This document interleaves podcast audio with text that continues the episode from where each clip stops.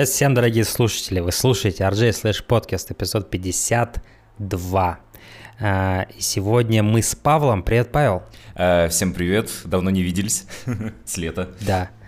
Начинаем серию рекэп эпизодов в рамках RJ Slash Podcast по сериалу Копенгаген Cowboy. Теперь мы можем это говорить открыто и прямо, что это сериал не как в прошлый раз. Угу. То есть немножко такая парадигма сдвинулась. Грефна да. относительно того, что он делает. Сбросились все психологические блоки вот большого филммейкера, можно так сказать. Ну, потому что, опять же, сериалы все равно подсознательно еще у какой-то прослойки э, авторов ассоциируются с чем-то... Низменным таким. Э, Низменным, да. Хотя, опять же, все изменил э, Дэвид Линч очень сильно. Угу. И потом еще и Ларс фон Триер, который тоже датчанин, и, кстати, тоже э, в этом году э, выпустил замечательный, э, замечательное продолжение своего э, великого сериала «Королевство», которое, скажем так, не всем подойдет из-за того, что у него там полное отсутствие формы, как э, данности, да. Но я я говорю вам, если вы преодолеете, скажем так, вот эту вот э, форму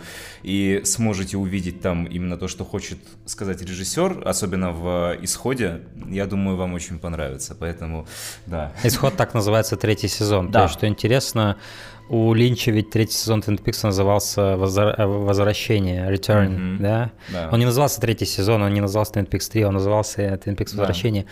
Здесь исход наоборот да, у нас, понимаешь, да. как бы было возвращение, а теперь да. исход. Вообще третий Twin Peaks мы, я думаю, в течение обсуждения Копенгаген Ковбоя будем не раз упоминать, потому что Определенно. без третьего Twin Peaks не было бы того, чем сейчас занимается Рефн и некоторые другие, скажем так, молодые воспаленные умы. Э, ну, вот можно это... даже поспорить, что без Twin Peaks и без Линча не было бы некоторого из того, что раньше делал Реф. Он вот в... начиная, пожалуй, с восхождения в Альгалу. Угу. Ну, давай немножко поговорим про то, как э, мы ждали Копенгаген Каубы, как он вообще начал тизериться Рефном. Угу. Потому что я помню эти ранние-ранние посты. Да, и у нас дискуссии очень в Дискорд-канале были э, такие пламенные на этот счет, потому что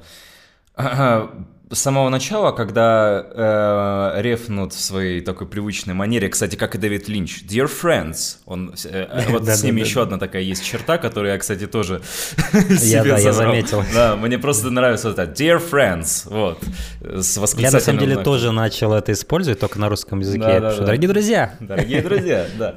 Вот, и, э, в общем-то, когда он, он просто один раз, я помню, был пост в духе просто Dear Friends, Копенгаген ковбой, и все.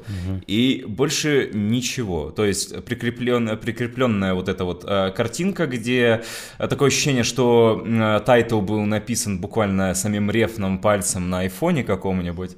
И там еще было, там еще было, насколько я помню, если я не ошибаюсь, такое поле, освещенное красно-синим таким светом неоновым. Uh-huh, uh-huh. И ничего больше нет. Да. И непонятно даже было вообще, ну, новое это шоу, новый это фильм, или это просто что-то. Потому что Копенгаген Cowboy звучало, знаешь, как... Ну, честно говоря, мне не сразу пришло в голову, что он может так назвать свой сериал, хотя mm-hmm. я уже должен быть к такому готов после «Слишком стар, чтобы умереть молодым», который, как он признался, это была просто фраза, которая у него родилась в голове, он решил так назвать сериал без какого-то глубинного смысла, ему просто это понравилось, как это звучит. И здесь было то же самое ведь с Копенгаген Cowboy. Ему просто понравилось это словосочетание – и оно у него из подсознания вышло откуда-то. По наитию так он его сделал. Поэтому начало вообще не было понятно, что это сериал. Э, да, это действительно факт. Э, Причем с самого начала я вообще подумал, что это очередная какая-нибудь реклама для какого-нибудь бренда крутого, потому что Рефн у нас помимо, скажем так, кино и сериалов еще занимается съемкой рекламы.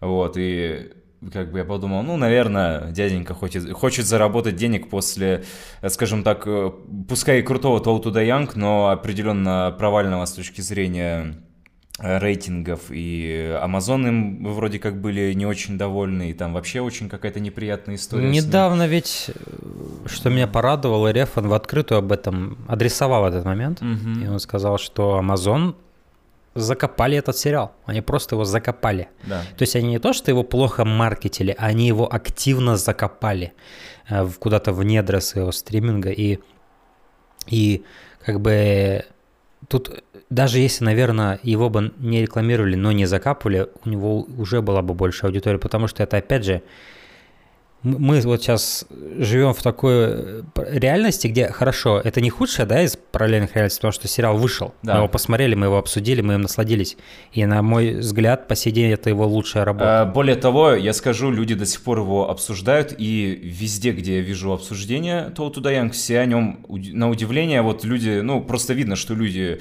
э, из этой аудитории, и они с э, любовью вспоминают, то есть те, кто, скажем так, посмотрел все, вот и понял его замысел и пробрался сквозь дебри вот этой вот а, такой, такого очень размазанного на хронометраж а, содержания, они а, действительно получили удовольствие и полюбили его. Это очень круто, я считаю.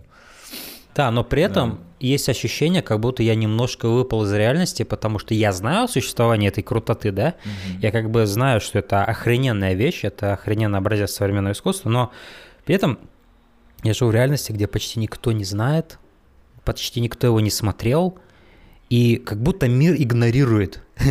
То есть это такой странный феномен, честно сказать, а, потому что его реально закопали. Это как вот с э, Under the Silver Lake похожая история. И, и, и такое, такое ощущение несправедливости огромное а, с этим. И Реф да, он открыто сказал, что его закопали. Его закопали это шоу просто-напросто, и это очень странно. У него действительно не было вообще никакого маркетинга. Но с Копенгаген Cowboy, я помню, появ... начали появляться уже вот эти вот с, Анжен... с Анжелой Бундалович, где у нее вот эти цветки, цветочки на лице. И такие, знаешь, сет-фото такие, да. чисто для Инстаграма, да. короче. То есть, опять же, такой маркетинг, но не маркетинг даже, потому что еще непонятно было, к чему все это идет. Да, помню, особенно когда, когда он впервые... дочерей своих начал показывать, то что, ну, да, типа, да. Э, да, они как-то явно involved into prod. Да, into типа звезда да. Лизи Лу, звезда Лола, да. и, и, и потом... My Little Star. Дум... И типа но не могут они быть главными звездами в его новом продакшене, это невозможно как бы. Mm-hmm. И, и это тоже как бы отталкивало от мысли, что это все-таки какой-то фильм или сериал.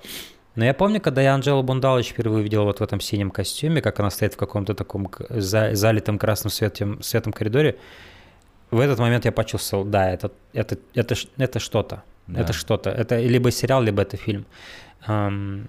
И впоследствии, да, уже начался такой... И знаешь, я настолько рыл землю время от времени, вспоминал об этом Копенгаген Ковбое, что я даже помню, никаких статей не было на английском языке, mm-hmm. никаких новостей не было, но они были на датском, и я переводил с помощью Google переводчика какие-то обрывки насчет продакшена. И я помню, одна из таких новостей была это то, что защитники животных устроили там какой-то типа, как бы это сказать, протест Пикет. около, да. да, около вот этого места, где то свиноферма в фильме находится, в сериале, и что одну из свиней убили или что-то в этом роде, и это типа ради сделано ради, ради, ради... Я такой уже, господи, что ж там будет, что ж там такой инфернальный рефан творит? И по итогу этого не было, и мне интересно, было ли там что-то вообще изначально, убивали ли свинью, так был ли мальчик вообще? Да. Вопрос. Сложно сейчас, конечно, да, да, да. понять. Может это, быть, но... это вообще маркетинговый такой прием на внутреннюю аудиторию, в принципе, почему бы и нет. Вот, потому что, да, надо понимать, это все-таки в каком-то смысле такое еще триумфальное возвращение Рефна на родину. А, причем не запланированное абсолютно. Да, причем абсолютно не запланированное. Вот э, мы вообще имеем довольно уникальный случай, когда целый документальный фильм э, э, вышел про производство. Ну, то есть, конечно, был еще у нас э, про Only God Forgives, прям полнометражный, но тут у, нас прям э, Futurette вышел такой. На полчасика, про, да. Да, на полчасика, где как раз рассказывается о продакшене. И вообще, на самом деле, вот забегая немножко вперед, но вот этот аспект Копенгаген ковбоя мне больше всего нравится, что это такое что-то созданное в каком-то таком творческом полете, на самом деле, и чувствуется такая легкость в этом всем. Вот. Да, он, он по сути продолжает свою философию из to Die Young, да. где он снимает хронологически и действительно дает самой истории самой вести его, не, не, не воссоздавать то, что у него уже было на бумаге, а именно давать э, каждому его новому вдохновению в течение дня. И, кстати, Каджима, Хидео Каджима тоже так работает. Возможно, он это перенял у Николаса Венингарефна, так как они близкие друзья сейчас. А, и он говорил о том, что он часто меняет, часто дополняет какие-то сцены. В зависимости от того, он смотрит на актера, угу. смотрит на его какие-то повадки, смотрит на какие-то его таланты, которых он не знал. И он, а, отталкиваясь от этого, переписывает персонажа, добавляет новые сцены. То есть режиссеры, которые пристально смотрят на актера, потому что актер это главное, что есть в кадре. Что не говоря, актер это главное, что есть в кадре. Да. И он действительно взаимодействует с потенциалом, который, возможно, даже сам актер не видит. Это тоже же ведь дар, это тоже же умение распознать в актере какие-то черты, которых актер сам о себе не знал. И использовать их для каких-то более проникновенных сцен, которые можно придумать на основе этого. И поэтому вот эта хронологическая съемка, она в полной мере здесь была задействована. Но забегая тоже вперед, угу. с разными результатами в данном случае. Да. Некоторые моменты, которые, мне кажется, он все-таки здесь слишком сильно поменял. Но мы, мы до этого дойдем. На самом деле, на самом деле, очень многое здесь, и э, мой, скажем так, мой духовный наставник и замечательный журналист э, Дима Посиделов, он же Пася, он как-то, он, ну, он такой тоже очень uh, хорошо разбирается, особенно в раннем творчестве uh, Рефна, и он изначально, когда еще вообще было очень-очень мало информации, он четко заявил, это будет нечто, созданное на, рабо- на наработках пуш четвертого пушера, вот, но, скорее всего, с какими-то, ну, уже изменениями, понятное дело. Ну, вот. вообще, да. Вообще, когда вот это было, когда мы узнали, что продакшн будет в Копенгагене, угу. в, в Дании, да. ну, неизбежно было вот этот anticipation того, что тут сталкиваются, по сути, два мира, потому что Реф, он четко делится на два периода на данный да. момент. Мне кажется, его третий период еще не начался. Мы во второй эре, так называют, в серебряной эре, или я не знаю, как хотите это назвать, мы во втором этапе сейчас Рефна находимся. Я говорю сейчас о Рефне, как бы ты знаешь, это вселенная Николаса Венегорефна, и мы все в ней живем, mm-hmm. короче, да. А, и как бы вот у него есть первый этап, это датский период, который был э, заточен на реализм, да, на такой эстетический реализм я это да. назову. Я вчера буквально смотрел «Пушер 2», угу. просто мне захотелось пересмотреть этот фильм, потому что это мой любимый фильм в его датском периоде. И там вот это вот эстетический реализм, то есть это реализм, он грязный, но он такой красивый, он такой эм, эстетичный, но он реализм при этом. То есть это вот не вот эта догма, как вот у Триера была с Винтербергом и другими, где реализм выражался в том, что просто ни освещения нет никакого э, эстетичного, да, угу. а вот есть просто вот съемка и все, короче, вот как хочешь, где хочешь, и, и чем хуже, тем лучше, как бы. Такая вот эстетика. Да. И это вот тяжко смотреть, честно говоря. А, там действительно должна быть феноменальная работа актеров и хорошая история, чтобы она... И вот такие фильмы, как Celebration, по-моему, да, торжество, да, да. и э, «Танцующая в темноте», это вот примеры да. таких ну, фильмов. Ну, слушай, ну тоже «Королевство», я просто помню, ты начинал смотреть, но тебе было очень Меня тяжело. катапультировало, да. я как будто смотрел плохую ВХС-копию записанного на НТВ сериала а, в тех времен 90-х годов. Такое у меня было ощущение. Я просто вот туда. Но я причем помню, что интро было довольно эстетично снято, красиво. Да. Вот у этого... Не, не вот это вот бешеное интро, которое... Интро, да, угу. а именно пролог, что ли, какой-то там такой, я помню, был такой мифический какой-то пролог там был. Да-да-да. Прикольный. Он, вот он был снят очень даже красиво, насколько я помню. Ну так вот, о его датском периоде и о двух этапах в творчестве Рефна. Вот у него был вот этот реализм, который мне по душе, эстетический реализм, который я обожаю. Такой же реализм, кстати, у Балабанова в фильме «Брат» в первом. Это эстетический реализм, то же самое, по сути. Они очень похожи по энергетикам, эти фильмы, что «Брат», что, что «Пушеры», вот эти вот. Да, а, такие и, панкроковые и... фильмы, можно сказать, если их так определить, потому но, что... Но при этом да. ты видишь, что это художник делает. Да. Ты прям видишь, что это делает художник. Да. Тем более, что первый пушер я вообще считаю, наверное, одним из самых лучших дебютов э, в истории, По, да. потому что э, Рефн, у него исключительно был насмо... ну, зрительский опыт. Он э, до этого снимал только небольшие какие-то короткометражки вот, э, для себя. А, и это удивительно, как а, этот молодой человек смог сделать настолько серьезную вещь, которая в итоге стала успешной и разрослась до целой такой, ну, можно сказать, франшизы, потому что э, у этого фильма даже был ремейк какой-то, то ли американский, то ли европейский, да. я уже сейчас не вспомню. Да. По-моему, британский, а, британский, но я могу ошибаться, да. могу ошибаться. И это вообще, это абсолютно, ну, такой э, удивительный случай, который в Дании вообще был недопустим, из-за чего Рефна, кстати, очень сильно недолюбливали частично. И, Но его недолюбливали да. в основном, как мне кажется, особенно из-за второго и третьего пушера, наверное, даже из-за третьего, где очень... Где вот то, что он продолжает в Копенгаген Ковбой, То есть из всех пушеров третий пушер — это вот более собрат того, что мы видим в Копенгаген Ковбой. Да. А, в плане поднимаемых тем. То есть вот эти мультинациональные войны мафиозные внутри Копенгагена. Да, да? иммигранты а, и так далее. Вот, это все вещи, И это ему так... припомнили жестко, да. потому что там не любили в то время репрезентацию э, таких вот меньшинств да, национальных. И, кстати, в «Истекающем крови» тоже это было. Да. Э, затрагивалась тема столкновения вот этой на, на, почве, на почве национальности. А, но моя изначальная мысль насчет этих mm-hmm. разных эр была в том, что вот у него была конкретная эра реализма и конкретная эра формализма, в которой, которая началась примерно с Бронсона, наверное. Да. И особенно в Вальхалле она прям уже вот... Вальхалле это... Хоть этот фильм, э, и, скажем так, из нижней трети его фильмографии для меня по наслаждению, mm-hmm. но это определенно был, наверное, первый по-настоящему формалистский рефновский фильм, вот какой, какой он стал рефом, когда уже у него был там драйв, он и God Forgives особенно, там Неоновый демон.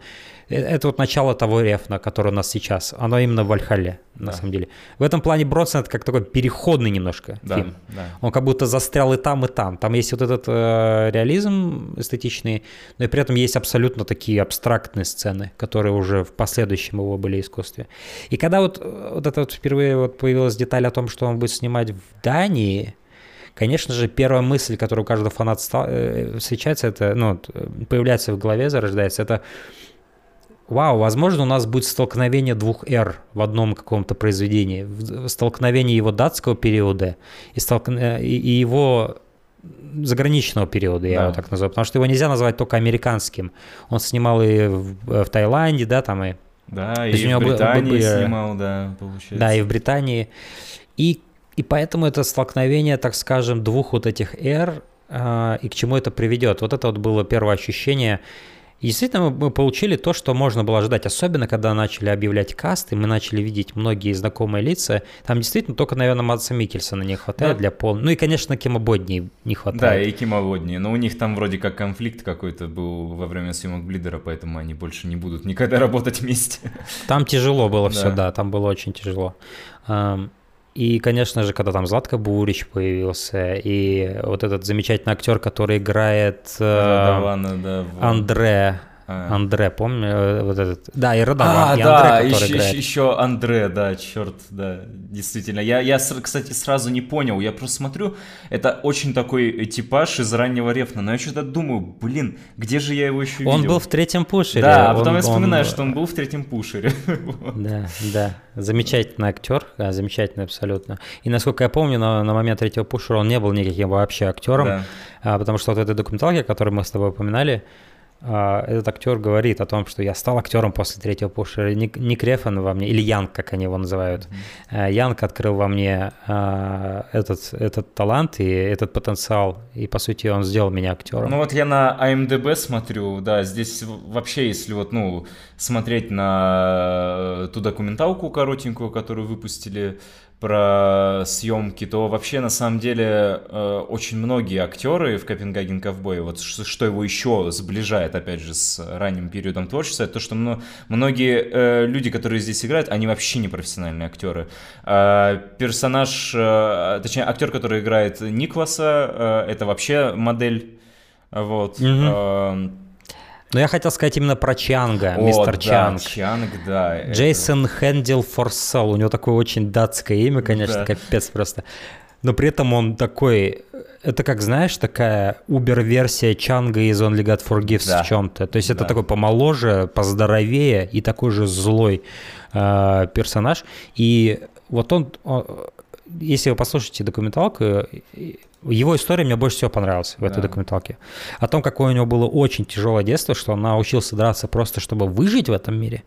И что Реф, он использовал его лицо, которое было по, по мнению Рефна, очень интересным и очень таким, как же он это сказал, типа как квазимода или что-то в этом роде, да. но такой красивый Beautiful квазимода. квазимода, да. Да, что-то в этом роде.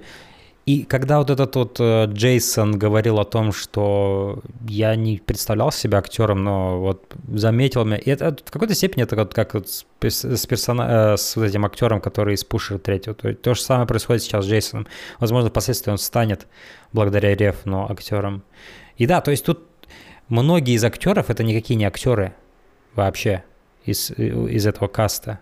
Это, это опять же возвращение к истокам, где он то же самое делал с Пушером первым, да и вторым и третьим, по сути. Он брал не актеров, а просто обычных людей и использовал их реальную энергетику очень умело для того, чтобы добиваться от них крутой игры, э, что работало на его идею этого реализма, о котором мы говорили. Вот. А, но здесь, что забавно, это все происходит в эстетиках легат Фургис и неонового демона. Да. И вот этот один мир действительно входит в другой. И начинается такой интересный химический процесс и симбиоз определенный, а, который, а, который просто мне был интересен, как вот, знаешь, контекст перед просмотром фильма. Чем да. же это будет, как же это будет выглядеть. Потому что, ну, Второй трейлер еще более-менее напоминал трейлер. Первый трейлер был просто как атака визуалом и музыкой на тебя. Да. И очень фрагментарно все это было. И это смотрелось просто как музыкальный клип. И сложно было понять, насколько здесь вообще будет нарратив в этом во всем. А не уйдет ли Реф он совсем уж, да, в ну, знаешь, такой еще более забористый он God Forgives, да, где mm-hmm. почти нет нарратива. И есть просто какие-то 3-4 точки, куда приходит сюжет время от времени но все остальное это просто типа, поч... бля, почувствуй этот вайб, чувак. Неоновые светильники. Простите. Да. И тут было, было немножко такое опасение, что как бы Рефан как бы не нанюхался своего газа, знаешь, короче, в этом плане, которым он занюхивается до этого, и, не, и совсем не уйдет в абстракцию, в тотальную. А, спойлер не ушел, спойлер, все хорошо. Да. А, вот. Ну, собственно говоря, я думаю, с контекстом можно... Если, конечно, может, у тебя что-то еще есть? А, в целом нет. Я единственное просто скажу, что, ну, опять же, про свои какие-то ожидания немножко упомяну, что вот э, с Копенгаген ковбоем у меня, э, честно говоря, ожидания были намного меньше, чем с э, э, Toll to the Young. Toll to the Young. Да, mm-hmm. потому что я вообще с годами э, почему-то избавился вот от этого ощущения, э, чтобы хайпить что-то, даже если я очень uh-huh. люблю автора. Но, не знаю, у меня, наверное, хайп сейчас вызовет только Дэвид Линч, если он там внезапно или там э, вы, э, анонсируется, что он там что-то сделает. Вот только вот в таком случае. А в остальных случаях у меня как-то все так. Я просто понимаю, что а, люди, особенно, опять же, такие молодые, ну, еще относительно молодые авторы, как э, Николас Виндигрефн, они могут оступиться, могут, э, скажем так, как-то тебя разочаровать, поэтому а, я выбрал, скажем так, э, не хайпить, а просто э, так стоически, споко- со спокойствием ожидать. Вот. Как Мио около окна да. стоишь, да, так и да. смотришь вдаль.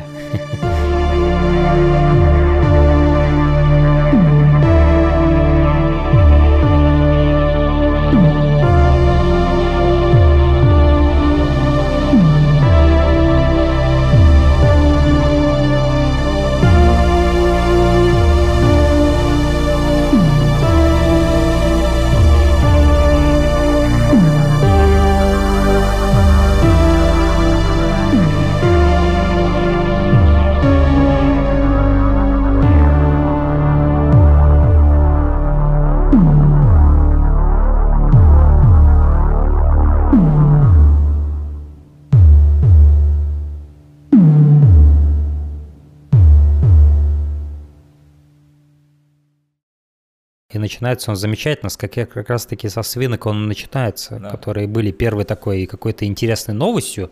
С них все и началось в этом плане, да. что меня позабавило. Таким хрюкающий, проезжающий такой э, у нас э, классный шот идет да. слева направо, э, куча-куча свинюшек э, и очень интересный ну, по сути, у нас тут такая рамочка получается, потому что у нас с определенным изображением начинается сцена, и на определенном ответом на этот вопрос, так сказать. То есть вначале у нас вопрос, кто кого душит. Да. В конце у нас ответ. И это визуально, если вы будете пересматривать эпизод, это разделяется как сначала у нас показывают тела ниже плеч, а потом выше плеч. Да. Э, это, это просто классная рамка для этого эпизода и хороший вопрос хороший вопрос для как бы да, вхождения в этот мир. Эм, да, и после этого у нас сцена, где, собственно говоря, машина едет в ночи, где-то в поле в каком-то, и на, наш первый лук на Мил. Мил. Да. Гла- главная героиня в исполнении Анжелы Бундалович. Очень интересный каст. Это, наверное, мой любимый каст, mm. скорее всего, всего этого шоу. Да. Я в восторге от Анжелы Бундалович, от ее лица. И Э, а, один момент для контекста я упомяну. Э, то, что, помните, когда я говорил, что это странное шоу со странными диалогами и безумными какими-то вещами, а порой абсолютно, э, как бы это сказать, вульгарными вещами.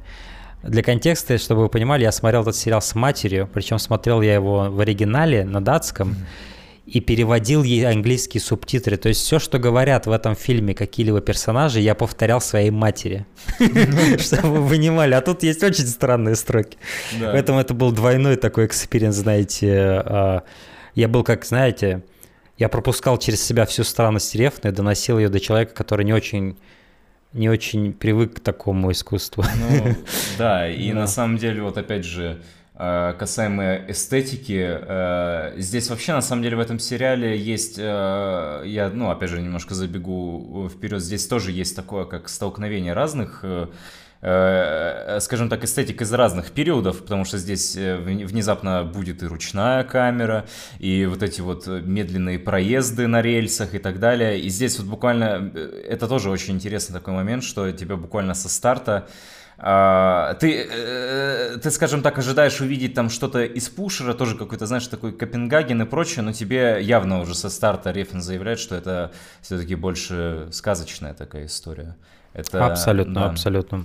И это на самом деле во многом... Знаешь, вот, ну, что еще интересно в Рефне, вот его, его видение, оно всегда узнается визуально, да? да. Это всегда не он, да, ну, от этого никуда не уйти, это факт. Он всегда любит задействовать неоновое освещение. Э, даже если в кадре не видно самой лампы, да, его свечение ему нравится, как оно падает на персонажей.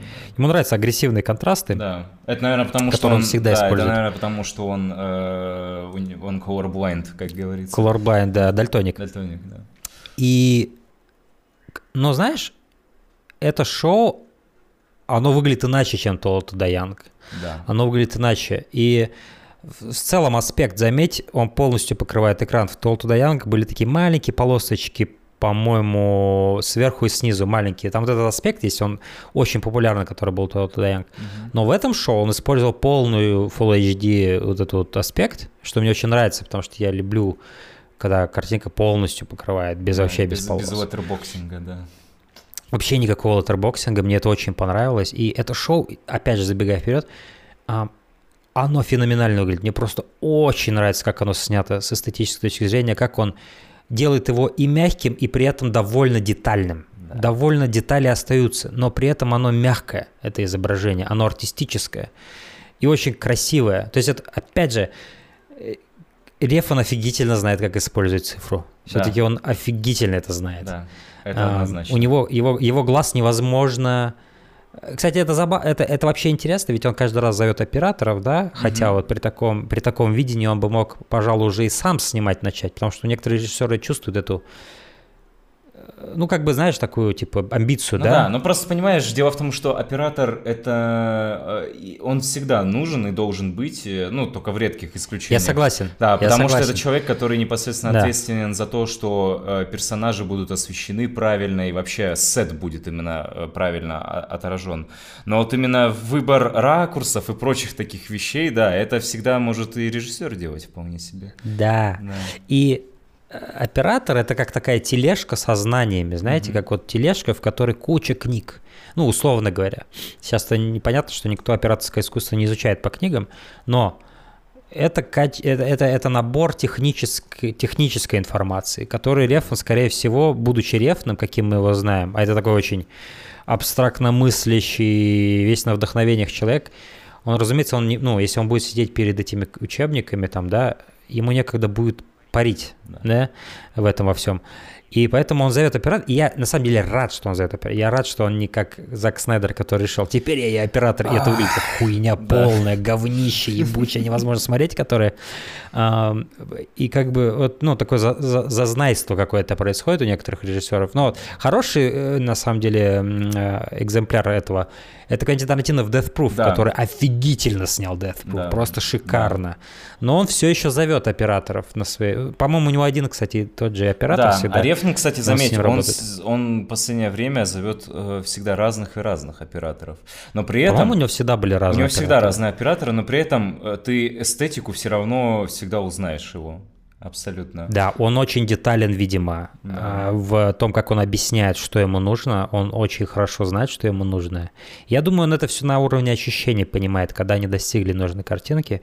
И, возможно, операторы, которые с ним работают, они смотрят предыдущие какие-то работы, да, его рефна, и уже немножко как бы понимают. И, кстати, то же самое с актерами происходит.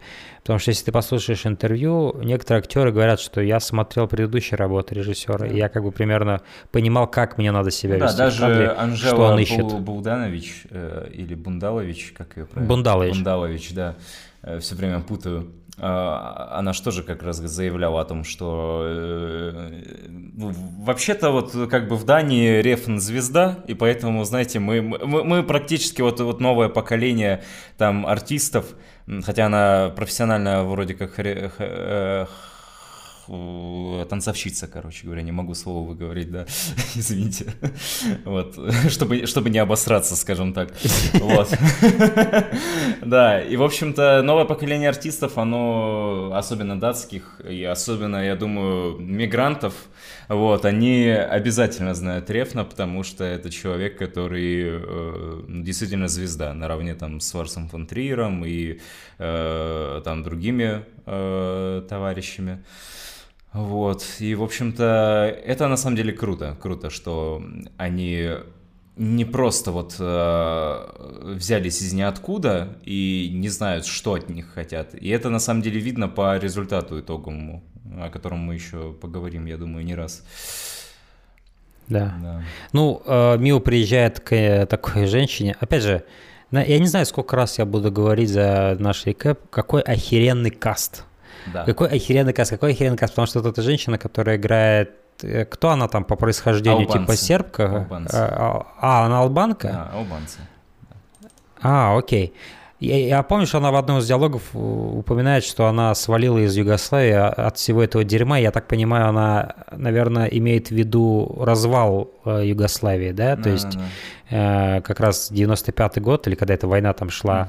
М, Я так понимаю, она именно эти события упоминает. Эм, э, И, и, и, и вот я не помню, как ее зовут, к сожалению. Э, Возможно, я буду Симона? чекать IMDb. Нет, Симона это как раз-таки девушка, А, да, которая... Симона, да, это другая, я, я их все время путаю, да. Ам, А, Господи, ну тут далеко не у всех на самом деле есть лица из тех, кто играет по понятным причинам. Ну, в общем, эта женщина, мы еще увидим. а, Они, кстати, там все на сербском говорят в этом отрезке. То Да. есть вот у сериала у этого, как вот 6 эпизодов, да, да. И как будто каждые два эпизода язык меняется, такое ощущение. Да. Вообще, на самом деле, я вспомнил такую деталь, что в этом доме э, очень такое серьезное национальное смешение. Это такой интересный слой, который, я уверен, Рев не просто так заложил, как э, человек, который однозначно и- имел очень тесные отношения с мигрантами. Э, то, что это сербско-албанский дом. Там и сербы, и албанцы по происхождению. Это такая деталь, которая чуточку проскакивает в диалогах, но мы это, если ты это подцепишь, Нас... ты это понимаешь. Насколько я помню, она не албанка все-таки, да. она сербка, но ее брат да. Э, Андре, он как раз-таки албанец, потому что у них, насколько я понимаю, то ли одна мать, то ли один отец, угу. но другой родитель у них разный, как бы.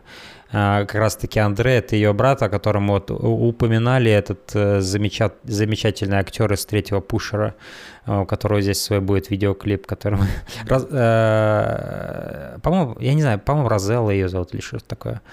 Um, и да, тут такая интересная сцена, потому что это нас, ну, меня моментально транспортировало в, э, в этот неоновый демон, потому что в неоновом демоне была такая идея, ведь э, Реф, он любит смешивать современные жанры и фольклор, угу. он любит смешивать что-то со сказочным. Да. Это у него началось, пожалуй, как раз-таки с восхождения Вальгалу. Э, и здесь он как бы, в нем демоне он смешивал мир моды, да, и эстетик с мифами о ведьмах. Да. И вот такие вампирические, возможно, даже какие-то мифы. А, и здесь примерно такая похожая вещь, в том плане, что вот заходит эта миниатюрная аппетит, как ее будут называть, девушка, да, угу. главная героиня, такая вся беззащитная, какая-то такая напуганная, и вокруг нее куча бабищ таких, и они все начинают отрезать у нее волосы, вот эти локоны, да, чтобы напитаться какой-то ее энергией, да, удачи там или чего-то, чтобы там типа... Да. Ну, ты довольно быстро понимаешь, что это такие сохшие какие-то женщины, которые... Да, да, да хотят вернуть себе частичку молодости, чтобы там родить или еще что-то. Да-да-да. Ну и плюс и... нам со старта, опять же, про такое, нам со старта заявляют, что на самом деле э, персонаж Миу, он это, это необычный человек вообще, по факту. вот. Да, да. да. И, и, ну, но к этому моменту это еще непонятно, потому mm-hmm. что ты можешь подумать, что они просто все, ну, Возможно, они, как бы это сказать, очень, э, я забыл это слово, но когда люди во что-то верят просто. Вот оголтело верят во что-то, неважно, правильно, ну, правда это или нет, как бы плацебо, да, есть такая mm-hmm. идея, что, возможно, за это мило какая-то репутация, и они просто надеются, да, на то, что... Потому что у них других уже нет вариантов. Это как вот люди, когда вот у них есть какое-то горе, они начинают ходить к каким-то целителям, еще кому-то. Потому что никакой доктор им не смог ничего сделать, ну, помочь никак, да. Они уже... Атеист, он не атеист. Если горе довольно мощное, сильное, он обращается уже к высшим силам, так скажем, да, и уже только на них надеется. И вот эта вот вся сцена, она мне э, начала такое, как будто это шабаш ведьмы какой-то для меня вот так вот, потому что она еще так освещена очень темно и свет на них падает, знаешь, как вот в этих интро пушера да, в, каждом, да, да. в каждой части, причем, когда их глаз да, не видно. Причем сет такой вот действительно вот э, как можно легко э, Почему э, Копенгаген ковбой, особенно вот в этих всех эпизодах э, южнославянских, назовем их так, ты вот четко понимаешь разницу, где, допустим, будет э, явно Калифорния какая-нибудь, и где, э, скажем так, э, явно какое-то такое этническое гнездышко посреди Европы, короче говоря. Хотя, uh-huh, на самом uh-huh. деле, здесь, опять же, надо понимать, что, ну, опять же, забегая вперед, что здесь вы только вообще мельком увидите Копенгаген, вот как, как, какой он есть сейчас. То есть, хоть и у нас есть э, в названии слово Копенгаген, но от Копенгагена в привычном смысле, что это такой современный европейский город, э, там с какой-то там э, э, прекрасной архитектурой, там чистенькими улицами и так далее, здесь этого ничего не будет. Это совсем другая сторона э, э, Дании. И об этом, кстати, то, тоже э, прям напрямую заявляют обе сценаристки, которые работают работали над э, сериалом. Да, кстати, у, еще одна интересная деталь, что Рефн специально искал, скажем так, female writers, так называемых. Да, да потому что у него в центре сюжета female, и он, э, и он по-настоящему возвращается к своим... Потому что, ну, если, например, Толту Дайанг был маскулинно-фемининным таким да. experience'ом, где была вот я, я, явная маскулинная сторона. Mm-hmm. То есть если мы сейчас вот здесь имеем в Copenhagen Cowboy столкновение двух «р», да, да. где вот реализм и формализм, в Too Old to Die Young было столкновение двух не «р», а «эросов», так скажем, а, двух таких, а, двух таких аспектов в искусстве Рефна, потому что ну, большую часть своей карьеры он, он исследовал маскулинность, да. Рефн, во всех ее проявлениях. Потом вышел «Неоновый демон», который изменил все, и там у него был почти полностью женский каст, и он полностью пошел в обратное направление. И после этого был Толту Даян, где он как бы столкнул два этих начала. У нас есть крутая там Ерица, да, там Диана есть интересный тоже персонаж, mm-hmm. есть там другие женские персонажи, которые были в ходе, и много мужских персонажей, и даже я делал э, вот эти два монтажа, фемининные и маскулинные, э, вот этих музыкальные монтажи, которые я делал. Само меня на это навело, это даже было что-то несознательное, само шоу меня привело к двум этим роликам, которые я сделал, потому что оно, оно такое вот. Здесь же можно сказать, что здесь много еще маскулинности, конечно, но куда меньше, чем в Too Old to Die Young, по моим ощущениям. И мне кажется, что он как раз-таки возвращается больше к неоновому демону. Да. Этот, и, и этот Здесь... и весь experience Copenhagen Cowboy, он ощущается в какой-то степени как такой сиквел неонового демона. Да-да-да, здесь надо понимать, что здесь, э, очевидно, э, акцент, он очень сильно смещен. То есть, да, здесь есть проявление маскулинности какой-то, но если... В основном токсичной или жалкой. Да, в основном токсичной по, по части. или жалкой, да, которая, скажем так, она не превозносится как... Э, э, э, скажем так, Реф не то, что не превозносит их, а он просто затронул самые э, плохие как раз. Он, он показал самые плохие черты э, как раз этой самой маскулинности. И скажем так... Там что он показывает криминальный мир, по сути, а да. а криминальный мир, он некрасив Да, он вообще. некрасив вообще, да, он э, максимально уродлив, и это тоже, опять же, все со старта Э, У нас здесь нету какого-то Виго в этом сериале, Виджиланти, который там за какие-то высокие идеалы борется, да. да. Э, у нас нет такого персонажа, по-моему. Конечно, я, может, это забываю. Но, конечно, вот персонаж Чанга, он, я его назвал злым, угу. но я имел в виду эстетики. Так-то он, конечно, довольно не, неоднозначный персонаж. Да. Мы о нем еще поговорим, когда дойдем до него. Но в целом, маскулинность, которая у нас здесь представлена, она уродлива или максимум нейтральная, максимум.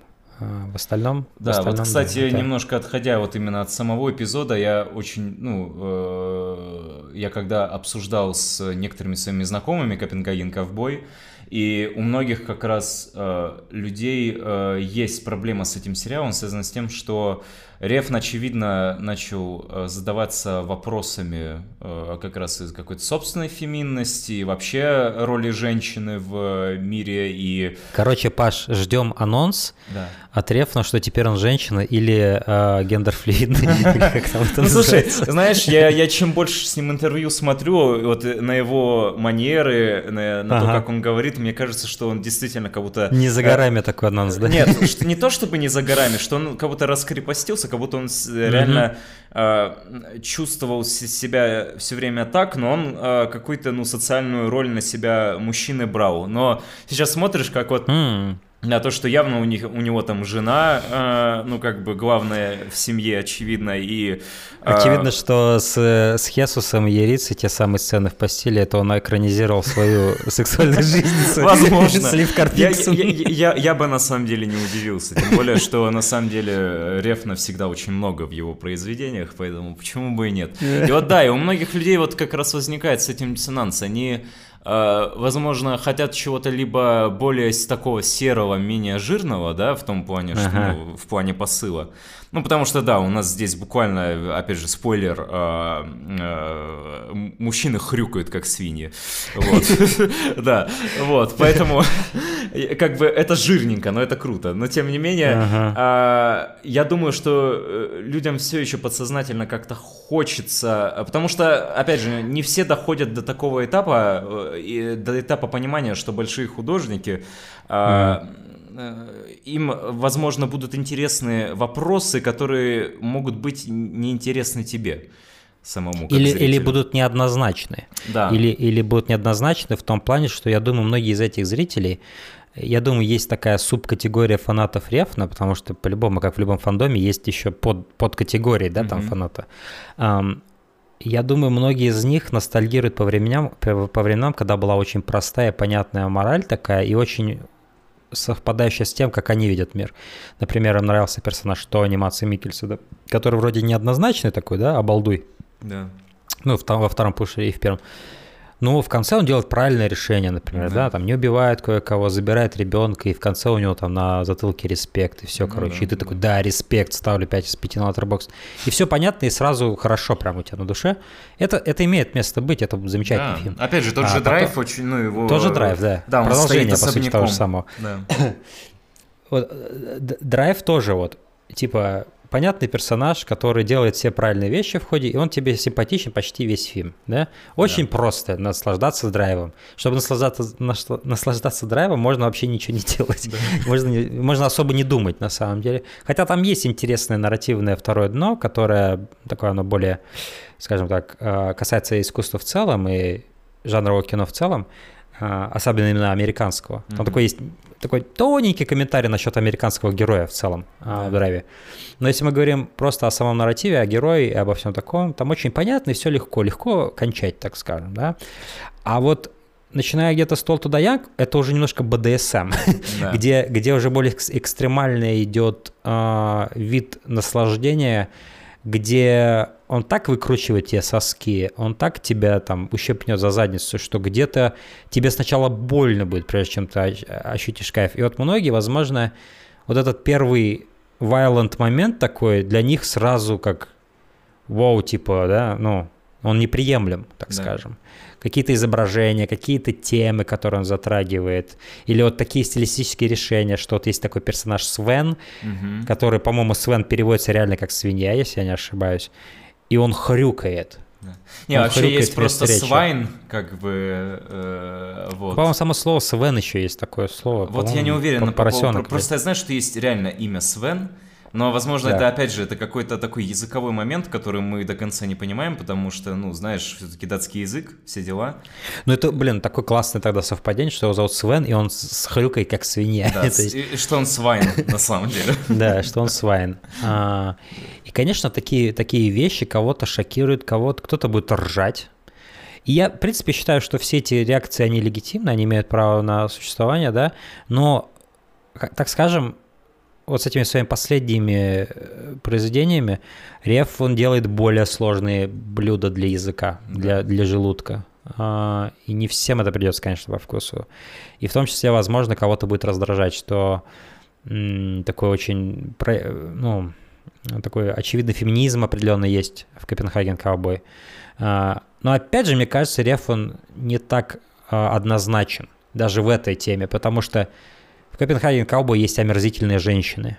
Да. В том числе вот эта Розали или Розалина, или как ее, которая вот, э, с которой, по сути, начинается сериал с ее дома, где у нее в подвале живут проси... Ну, не проститутки, а... Ну, по сути, они как проститутки. Они, они секс-рабыни, да, они да. секс-рабыни. Э, просто на кухонке есть такая дверка, а спускаешься, а снизу там просто рабы живут в современном Копенгагене, вот так вот. Да, То есть это это вроде что-то как будто из средневековья, потому что, опять же, он тут работает с такой вот, ну, вот этот вот Никлас, да, это вообще какой-то...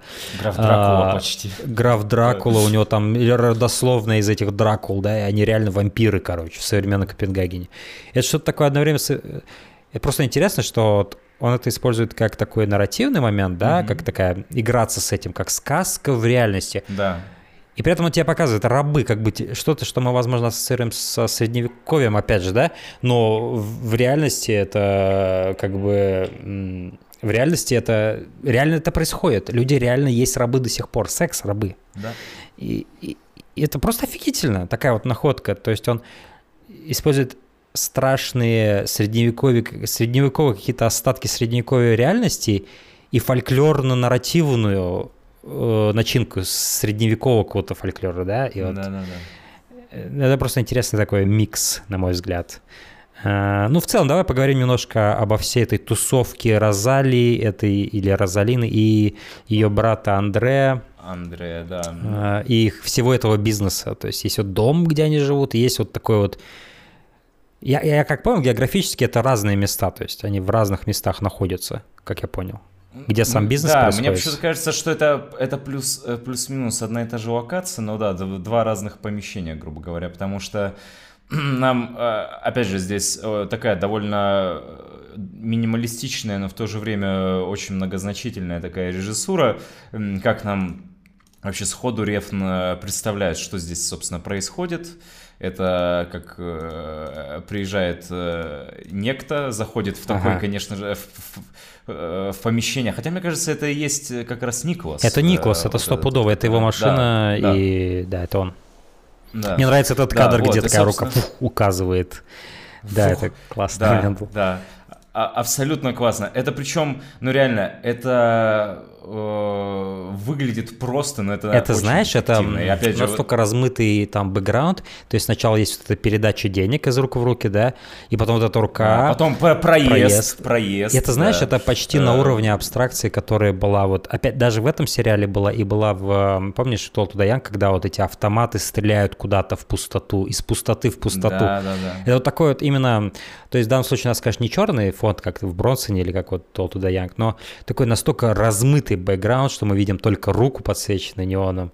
И это тоже такое вот... То есть реф все более и более тяготеет к таким вот э, объектам в абстрактности. Да. Просто такие идеи э, которые вот есть. В которых нет вот ничего лишнего. То есть, вот даже заметь, они все в основном на, на черном фоне происходят, то есть где просто да. пустота и голые идеи. То есть да. он отсекает все лишнее, он, он, он уходит вот в... Он отсекает лишние детали, и он хочет, как будто, знаешь, максимально быстро пенетрировать мозг зрителя в плане символов и значений символов. То есть вот так вот сразу а, автомат направлен туда-то, стреляет, перестрелка. Ты даже не видишь, кто перестреливается, но ты понимаешь, это нарковойна какая-то да. происходит. И также вот было вот в том феерическом, по-моему, восьмом эпизоде или, или в седьмом эпизоде это было Толта Даян, когда он приходит в трейлер-парк, да, это потрясающая да, да, сцена, да. абсолютно великая, я не знаю, в нее... Уничтожение Америки, да, да. Видно, что в нее при этом много денег вбухано, правда, вот почему я с годами еще больше... Я недавно пересматривал уже Тоуту Янка этим летом буквально. Я, на самом деле, чем больше его пересматриваю, тем больше я начинаю его ценить, потому что видно, что очень он, он просто невероятно дотошный. Это был реально очень большой и дорогой продакшн. Сделать вот да. с, столько часов вот такого контента крутого. У меня поэтому такие э, эмоции, знаешь, смешанные в этом плане. То есть я, с одной стороны, хочу ругать Amazon за то, что они закопали это шоу, mm-hmm. но, с другой стороны, они дали деньги и не лезли. Да. Вот это тоже я ценю на самом деле. Да, пускай вот... это был один да. кейс такой, но зато он хотя бы был, и зато он многим запомнился очень ярко. Но возвращаясь опять же к нашим бар- баранам, точнее свиньям, вот. Ну, в данном случае к телочкам, потому что они вот так выстроились э, в ряд. Реально как вот... Там же, видишь, вот даже вот сама вот этот вот подиум, на котором они стоят, да? Это такое ощущение, что все это как пере переделанный какой-то тоже свиноцех какой-то, как будто, потому что там все в кафеле. Это, это ощущается, как будто это какая-то была вот свиноферма, ну не свиноферма, а возможно, где разделывали мясо или что-то в этом роде. Само помещение напоминает это. И это, опять же, ассоциативно тебя приводит к, к тому, что когда ты вот видишь, как их выставили всех, это как будто свиные туши да, на продажу, да, понимаешь? Да.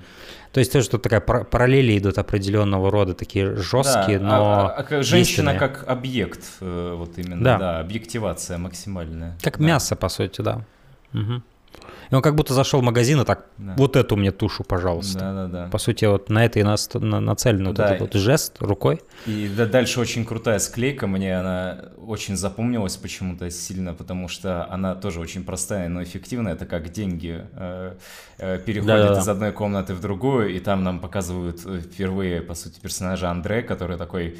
Э, явно такой ал- ал- албанский такой э, бандит-мигрант, который уже прям вообще освоился, такой с айфончиком уже э, делает селфачи в красивом таком неоновом освещении, да, причем прям вообще картинка просто идеальная, как всегда.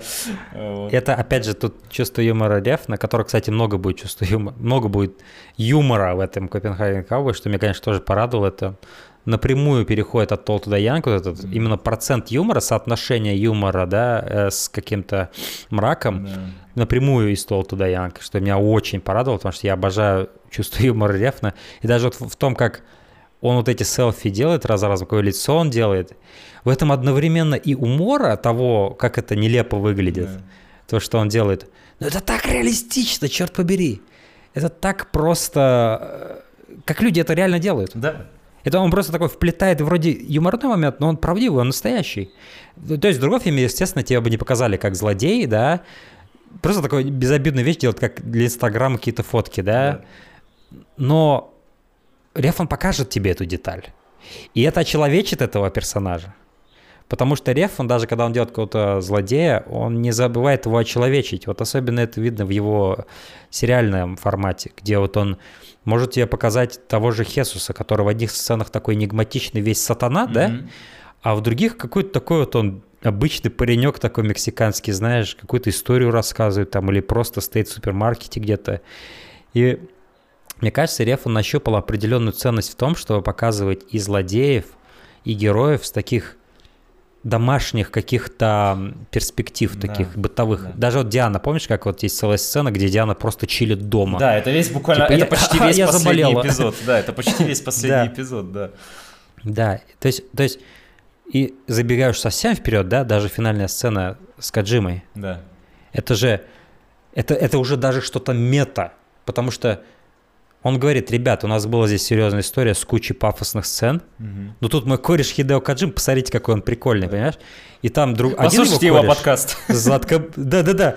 Там действительно только этого не хватало, потому что это вот тотальное прорывание уже четвертой стены было, где он говорит, Златко Бурич сидит такой, вроде играет сцену серьезно, а с той стороны Хидео Кодзима у себя в офисе в Kojima Productions записал сцену для Рефна, и типа вперед к гигантам, ищи гигантов. Просто это было такое, как, знаешь, разрядка. Да. Знаешь, типа вот у нас была супер пафосная сцена, где вот там у Ракели у этой персонажа глаза уже светятся, и лазеры херачат, то есть тотально уже Рефн experience такого-то мега пафоса происходит. А потом перед титрами у нас вот эта вот сцена с Кодзимой. То есть это тотальная разрядка, как будто вот он сам себя, как будто он, он как будто Рефну нравится вот создавать какие-то песочные замки, а потом расхуяривать их да. к хуям просто, понимаешь? И вот он от этого кайфует. Да, да. да. Вот. Затем, да, там дальше э, идет, опять же, возвращаемся к содержанию, потому что у нас, у нас это уже, знаешь, традиция всегда а, особенно касаемо Рефна. Дело в том, что избегать форму э, в контексте Рефна невозможно. Мы всегда будем про нее говорить, потому что этот человек, он э, достиг э, какой-то какого-то своего уникального пика в этом всем. Пик моего, mm. peak director's performance, как говорится. Dick, dick, dick pic. Да, dick pic. Да. Вот, и в общем-то... Ну тут кадр просто вот этот поднимающийся на как раз Симону, да. Хотя, как все-таки это, наверное, не Симона, а Цимона. Цимона. Цимона. Ну, я просто да. называю Симона, и как бы я такой, ну почему бы и нет. Ну, вот этот кадр, э, вот поднимаю. Я, кстати, не уверен, что ее именно Симона называют. Надо вот прислушаться. Я так и не понял, Симона или Симона. Но вот этот поднимающий кадр, сразу uh, Only God Forgives мне вспоминается. Да. И девушка из Бангкока, вот эта, которая там была, героиня, любовный интерес Кослинга. И вот это вот красное освещение, опять же, Only God Forgives. И тело нам показывает Никласа, да. его татушки. Кстати, это, по-моему, его реально, его татушки самого этого э, актера. То есть они не были набиты, потому что я в этой же документалке показывается, как он э, на пробы какие-то отправлял видео, угу. типа, ну, чтобы его рассматривали на роль какую-нибудь. И он там был с этими татухами, походу, это его, реально его татухи. И здесь это мне уже напоминает, знаешь что? Mm. Это мне напоминает то, как э, Каджима воссоздавал все татухи Нормана Ридуса на модели Сэма Бриджеса. Интересно. А, чтобы, чтобы это был... Чтобы отчасти это как будто за Нормана Ридуса играл, не за Сэма. Э, Сэма этого Портера Бриджеса. Вообще это вдвойне тогда круто, потому что это забавно, что э, по сути, Реф нашел вот, такое, вот такую единицу, которая при этом еще и всем своим видом э, может какой-то... Ну, потому что я прям на эти татуировки сразу же обратил внимание, они очень... Э, э скажем так, их, э, их сложно игнорировать. Я думал, если в этом какое-то значение интересное, но если так, то это круто, потому что, ну, как бы актер, по сути, привнес часть себя в образ, угу. и это, на самом деле, действительно интересно. Это вот как раз... Ну, вот будь это, будь это какой-то обычный продакшн, да, mm. обычно такие вещи замазываются. Угу. То есть обычно татух не бывает своих на ну, потому что вот так это обычно и делается. То есть, это, если этого нет в сценарии, этого нет на теле, так скажем. Реф, он идет от обратного. И мне, мне понравились эти татухи. Я вообще в целом, знаешь, я кринжую в основном от татуировок. Mm-hmm Потому что в основном я вижу скучные татуировки, предсказуемые, какие-нибудь ужасные. И я вот, например, люблю смотреть смешанное единоборство, а там люди не, не, не блещие от, э, внутренним миром богатым, mm-hmm. дерутся в клетках, и у них, как правило, очень кринжовые татухи, такие мачо-татухи. Но вот этот парень и его вот эти вот татушки на его теле, они очень прикольные, интересные, поэтому они дополнили его персонаж, мне кажется, и здорово, что они были сохранены. Mm-hmm. То есть, эм, и еще, наверное, давай затронем одну сцену до всего этого, когда как раз-таки вот эта Розалия разговаривала а, с а, Миу да. по поводу того, что ей выделена специально была самая лучшая комната в доме, и что она говорит, ты мне дорого стоила. Угу. Так что я хочу, чтобы ты, кроме того, что ты там вот сегодня это сделал, вот эти свои волосы, да, там моим подругам раздала, я хочу, чтобы ты мне, говорит, не только помогла родить, говорит, да но еще чтобы у меня кожа получше начала выглядеть, чтобы туда-сюда. И это как бы уже такой стаблишинг идет того, что да, Миу какая-то особенная целительница mm-hmm. или кто она там, да, пока мы не знаем, но она такой персонаж Энигма, как всегда это у Реф на последнее время, то есть у него есть персонаж Энигма. Тот же Мартин даже был Энигмой mm-hmm. в какой-то степени. А, и, конечно же, Гослинг в драйве, водитель, и Витхай Пацрингарм в On God Forgives был Энигмой непонятно, реально это бог, да, да. который ходит по земле или нет, или просто какой-то лейтенант, который на себя слишком много взял. И тот же One из Valhalla э, Rising. То есть вот это продолжение этого персонажа. Ерица, кстати, вот, наверное, я скажу так, что Ерица была вот этим персонажем, который переходит из фильма в фильм да. у Рефна. Это что-то такая сила, которая связующая. несет я бы, я бы даже рассматривал как некий такой мост, хотя их тут э, конкретно в Копенгаген ковбой их э, даже несколько. Вот мост угу. мира как раз потустороннего и мира реального в каком-то смысле. Вообще вот да. что очень сильно еще, опять же, упомяну Линча, что очень сильно сближает вот текущий период творчества Рефна и Твин uh, Пикс непосредственно, да и вообще в целом вот uh, линчевскую фильмографию, его вселенную, это то, что он задал, по сути, в каком-то смысле вот эту вот uh, норму, что ты, ты, ты реально начинаешь верить, что в нашем мире, помимо ну, обычных людей, которые, знаешь, там ничего не подозревают, живут свои какие-то скучные жизни, там, э, прожигая все, все свое время в офисах, они э, рядом с нами живут, скажем так, существа из мира потустороннего, которые здесь либо являются какими-то мостами, либо, э, скажем так, э, для посетителями, возможно, в какой-то да, степени. Да, да, для какой-то определенной цели существует. я думаю, здесь частично еще влияет э, то, что Александр Ходоровский, э, духовный наставник Рефна, тоже он явно человек, который явно через какие-то свои э, техники пытался познать вот этот мир э, потустороннего и реального. Вот, mm-hmm. потому что, ну, явно человек этим очень серьезно увлекается, это и по его творчеству, и Да, по... потому да. что то, то, тут тоже надо разделять пронормальность в последних произведениях Рефна. Есть пронормальность же такая более жанровая, да. где ну, вот в данном случае у нас есть тут семейство вампиров, по сути, mm-hmm. каких-то каннибалов-вампиров, да? да. А, то есть тут у нас и криминальный мир как бы сталкивается, и, и сталкиваются неоновый демон, вот эти вампиры, ведьмы и так далее, да? И самое главное, героиня, ее можно интерпретировать. Кто-то ее интерпретирует, я видел, как ведьму, наоборот, несущую несчастье. Кто-то интерпретировал ее, наоборот, как какую-то там, да, а, счастливую монету, как ее здесь называют, что-то такое а, несущее свет. А, но кроме вот этой жанровой, жанровой мифологичности и какой-то жанровой фэнтезийности, сказочности, здесь еще есть такая некоторая, скажем так, паранормальность такого свойства более, э, я не хочу сказать реального, да, угу. потому что это все, в принципе, изначально ты веришь или нет, то есть люди разделяются в этом плане, есть ли такие люди, есть ли медиумы, есть ли, да, угу но определенно есть такой э, субсекция, так скажем, вот этого мифологизма, к которой Рефан относится более серьезно, да. не просто как к инструменту жанровой какой-то оболочки, да, как вот с этими вампирами, этим гробом, который лежит у них там да, в этом да, поместье, да, а вот именно есть такие персонажи, которые ты чувствуешь, что Реф, он с особым трепетом их прописывает и показывает, изображает, э, что как будто Реф на части верит, да, и он как будто показывает тебе то, во что он верит. То есть вот, например, в данном случае Миу — это более как Диана из uh, Told to the Young. Да. где вот есть вот, он, он тебе, или, или та же самая Ерица, где он тебе показывает человека, который имеет коннекшн с более высоким, а, скажем так, полотном реальности, где он может либо предсказывать будущее, либо чувствовать других таких особенных людей, да, mm-hmm. либо проклинать кого-то, или что, что-то в этом роде.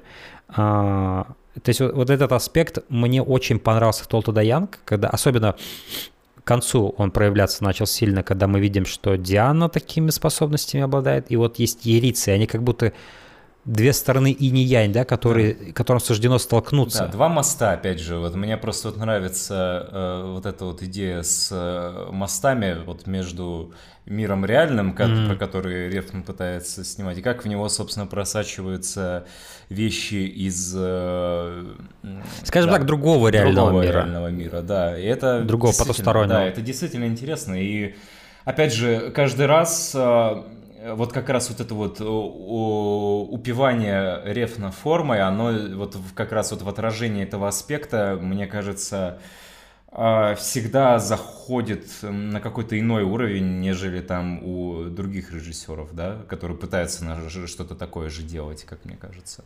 Потому что, мне кажется, знаешь, почему? Mm. Это можно вернуться к этой идее, о которой мы говорили с эм, минимализмом визуальным. Mm в том плане, что если он что-то такое демонстрирует, это обычно не что-то, что сопровождается какими-то традиционными, да, там где-то саундтрек подключить, где-то там. Я не знаю, как это объяснить, но это не так жирно визуально, это достигается минимумом какого-то минималистичным монтажом. Это вот может быть просто, как помнишь, в Тол туда Янки Ярица, просто такой резкий кат, угу. да, и ее лицо покрыто какой-то серебряной такой краской. Да и, и ты понимаешь, что это уже другой мир какой-то, понимаешь? Вот в Толту Даянку он это изобразил, а, точнее, в Копенхаген Каубой он изобразил, помнишь, когда Никлас разговаривает э, телепатически со своей сестрой? Да. И его просто сестра, она стоит в комнате в каком-то платье, и на нее интересно так мигает свет. Да. И это минималистичное донесение идеи какого-то портала в другое измерение да, ментальное. Да. Это даже в неоновом демоне было, помнишь, когда вот этот вот момент самолюбования главной героини был, и угу. да, это просто все залито э, цветом э, неон, опять же, неон, геометрические образы, которые, скажем так, тоже можно интерпретировать по-разному. Это тоже как бы уже такой как бы заход вот как раз в этот самый портал. Ну вот, потому что меня... На кажется... самом деле это произошло еще в «Страхе X», да. э, во втором фильме Рефна, который провалился жестко. Э, и я, знаешь, я всегда путаю, «Страх X» был вторым или третьим фильмом Рефна. Э, по-моему, это был третий фильм да, Рефна, потому что сначала третий, был, по-моему, да. по-моему, по вторым был «Блидер». Да, «Блидер», да, был. А потом был тотальный крах вот «Страх X», и там были вот эти сцены какого-то какого-то потустороннего такого свойства, где вот, помнишь, главный герой, он как будто через какую-то такую ткань, какая-то, как... или не главный герой, это был какая-то, что-то как будто выходит из стены, такие, да, знаешь, да, да. хоррор-изображения там были. И они похожие изображения, кстати, были и в «Неоновом демоне». А, но, наверное, вот впервые он по-настоящему раскрыл эту... Ну и, конечно же, отчасти это было в «Only God Forgives», в этих тревожных сновидениях э, Джулиана, когда ему Чанок отрубает руку в такой темноте, в тьме, да. в полной тьме, в кромешной. Но мне кажется, все-таки в Толтуда Янков впервые вот копнул капитально в эту историю, э, в эту, в эту идею какого-то потустороннего, паранормального чего-то. Эм, потому что там реально это прям в сюжете было отражено, что Диана, она имеет вот этот коннекшн, она может читать там какую-то боль, какое-то чувство Диана, как джедай такой, можно да. сказать, в этом Лос-Анджелесе. Есть ирицы, которые это пламя, которое ходит и сжигает все вокруг себя. Ну, такое пламя правосудия такое в, в чем-то. Э, еще один, кстати, был такой момент, по первым, э, после первого трейлера у меня сложилось такое впечатление. Потому что явно, когда тебе демонстрируют Николаса, это в какой-то степени замена э, Хесуса. Да. То есть это тоже такая э, оверсексуализированная маскулинность. Такая, знаешь, где вот он с этими свинками сидит, с голым торсом лежит, да, да, да на полу да. на красном. И вот ты ощущаешь, ага, еще один эпатажный образ такого томного красавчика, да? Mm-hmm. То есть, если в том случае это был Аугусто Агилера, вот этот, да, mm-hmm то в данном случае это Андреас Люки Йоргенсен. То есть такой красивый мальчик молодой, тоже такой не очень высокий. Прям очевидно и... скандинав, прям вот просто мне да. вообще нравится вот этот каст еще за то, что Рефн как будто вот прям специально подобрал... Выпячивает прям, да, его... выкручивает, потому что... Его принадлежность, да. Да, потому что образ... Арийская такая в этом была какая-то такая штука. Да-да-да, потому что вот э, это прям вот прям кричащая очень такая вещь. Вот, и, да, причем забавно, что, ну, опять же, это немножко забегая вперед, что э, дочь Рефна еще и сыграла его сестру, но это, э, об этом мы еще поговорим, это тоже очень интересный такой момент. И да, все вот эти образы, которые мы видели, это наводило на то, что, возможно, как бы Миу, ну, потому что у нас вот уже есть же продолжение персонажей из пушеров, вот при нас, опять же, есть Златка Бурич, который играет персонажа, которого зовут Мирослав, да, я, я, честно говоря, Мило, по-моему, его звали в да, Пушере. Да. Мило, Мирослав, а похожий называют, типаж. Да, да и, и, и как бы, понимаешь, ну, мы понимаем, что это, ну, если мы говорим о лицензиях, да, угу.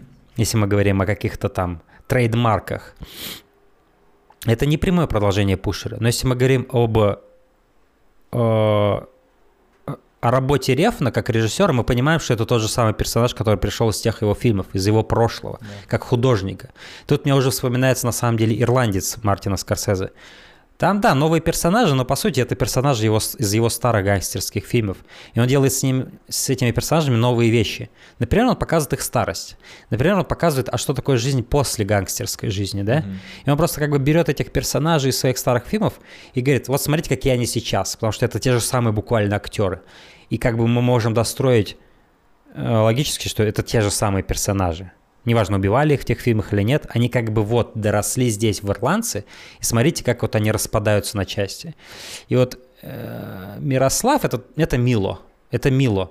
Ему свободно можно приписать всю эту предысторию, которую мы видели в третьем, втором пушере, в первом пушере, да, эм, и, и, и в этом плане действует также продолжение и, мне кажется, для Миу потому что ее, в свою очередь, можно увидеть как продолжение не только Ярицы, да, не только как продолжение драйвера, да, водителя э, там и One Eye, э, и Чанга, но и как продолжение той же самой Дианы.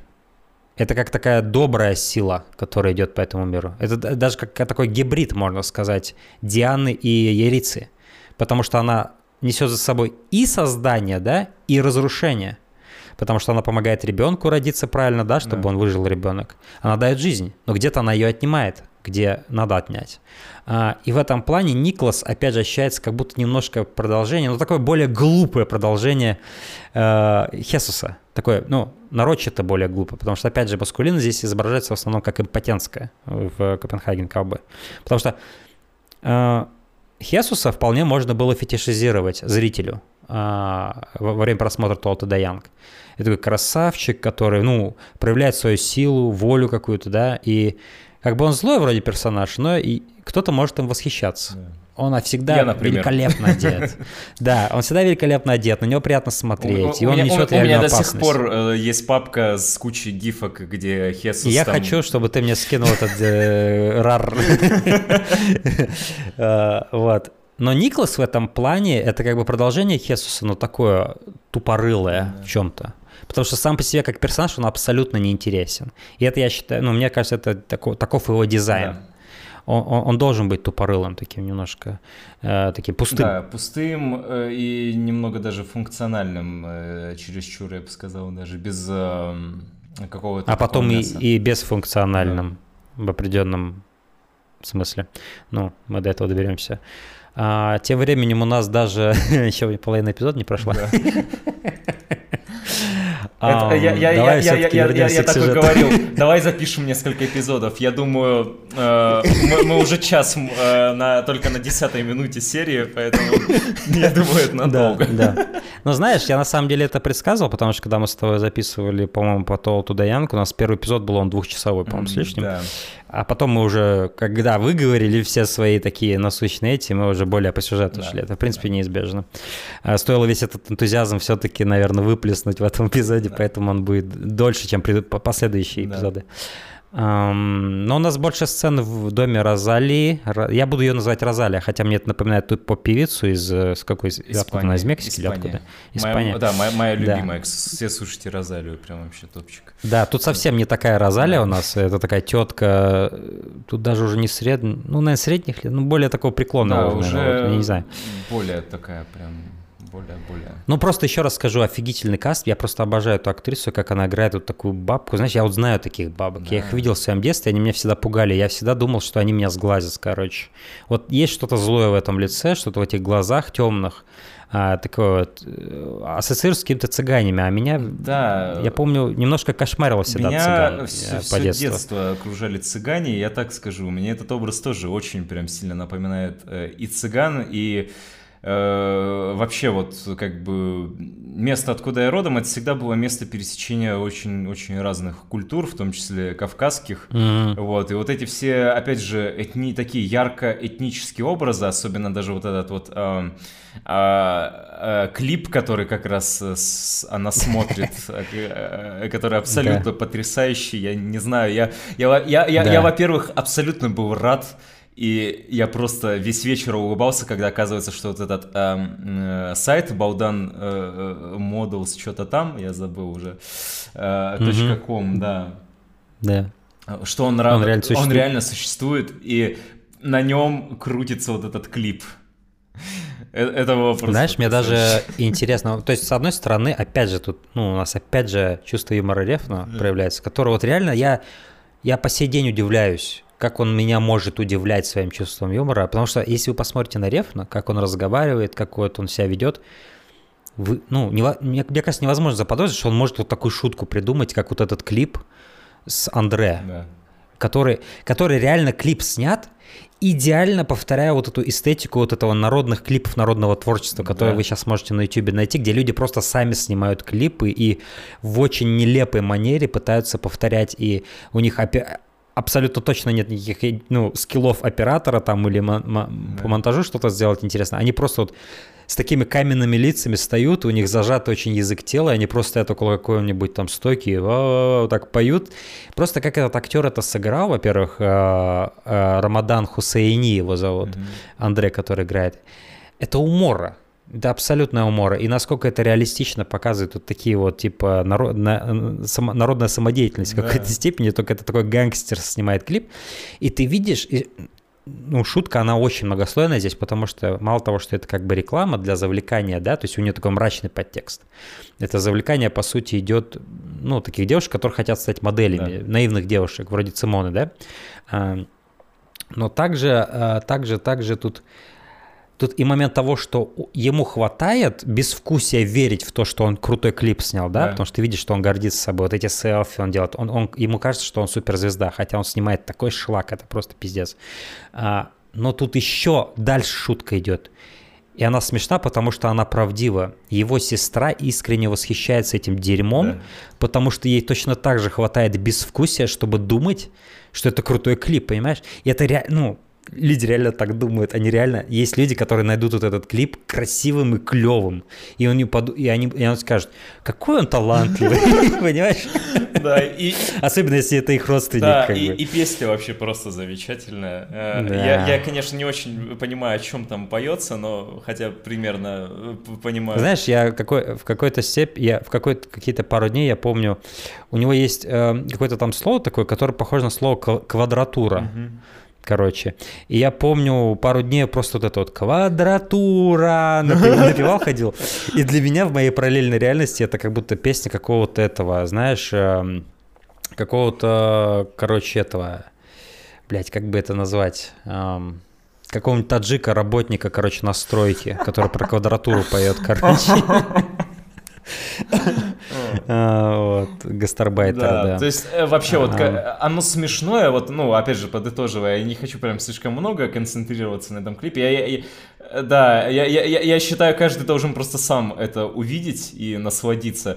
Это просто настолько все подробно воспроизведено, что мне кажется, что реально э, этот клип снимала отдельная команда, которая вот реально занимается чем-то подобным. Там, не знаю, какие-то свадьбы, свадебные фильмы, знаешь, снимает, и Рефн просто такой... Потому такой... что это еще, почему мы об этом так много говорим, да. почему это настолько удивительно, потому что мы живем сейчас в мире, где на продакшенах настолько не доверяют зрителю, да, э, как вот, ну, зрителю, как интеллектуальному, подкованному, да, человеку mm-hmm. вообще, что даже когда мы видим какую-нибудь съемку, например, на камере, как вот герой что-нибудь на камере смотрит или по телевизору смотрит, для максимально дебильных вот дебилов делают, что это снято на ту же камеру, что и сам фильм.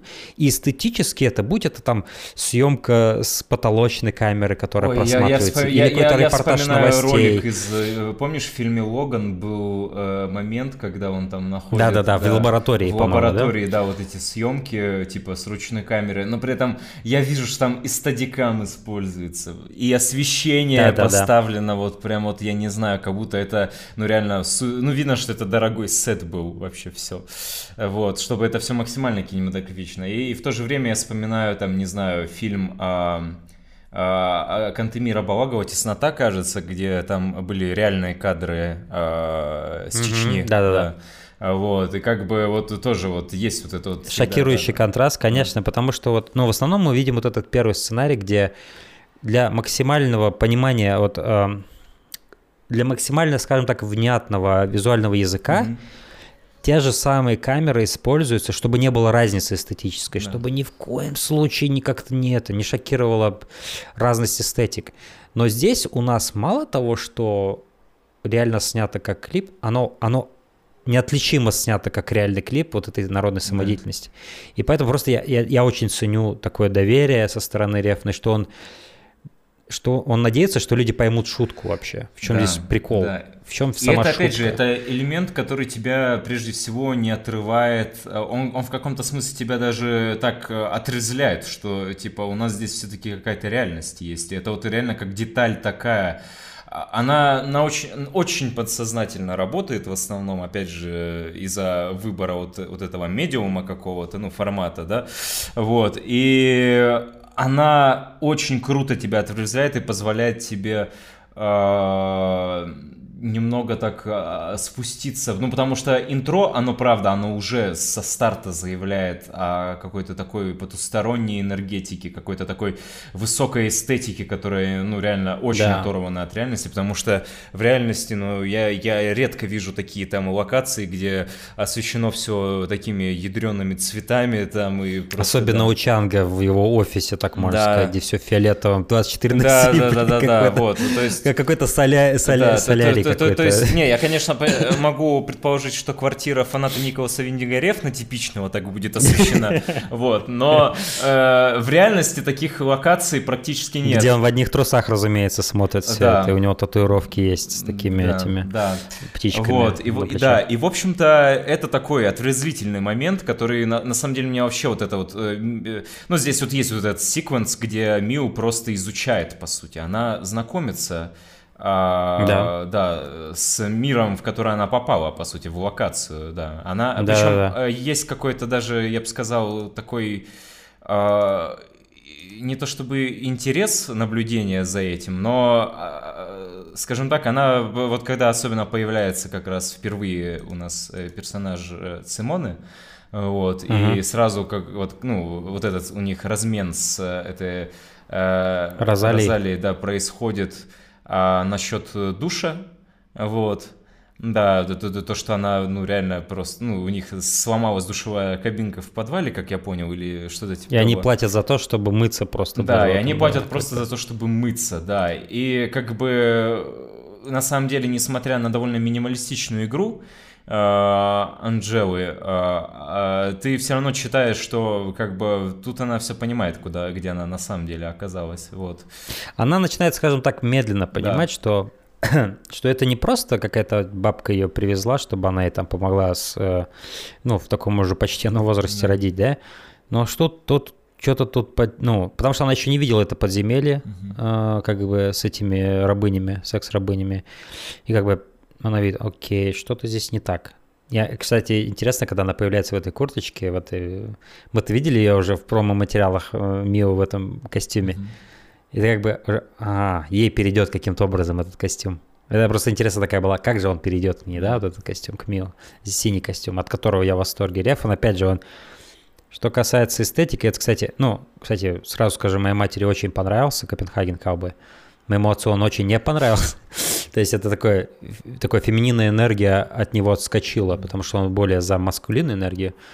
А моя мать, будущей матери, да, женщины, она, наоборот, очень оценила то, что здесь сделал Реф. Ей показалось это очень интересным. И в том числе я ей объяснил, что почему здесь так все стильно одеты в этом фильме, и вообще большой напор, да, идет на то, во что одеты герои, да, и как они одеты. И многие из них реально очень красиво одеты.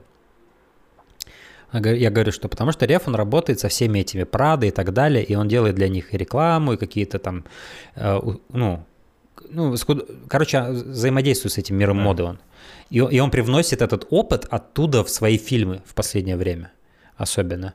Потому что, ну, а, ну, если уж говорить про датский период, ни о какой моде там речи не идет. Хотя, хотя можно поспорить, что в какой-то степени там тоже большое был, было большое внимание уделено тому, как герой одет. Ну, слушай, да? Э, герой, я, опять же, я немножко сейчас, э, скажем так, щитпоста в наш подкаст привнесу.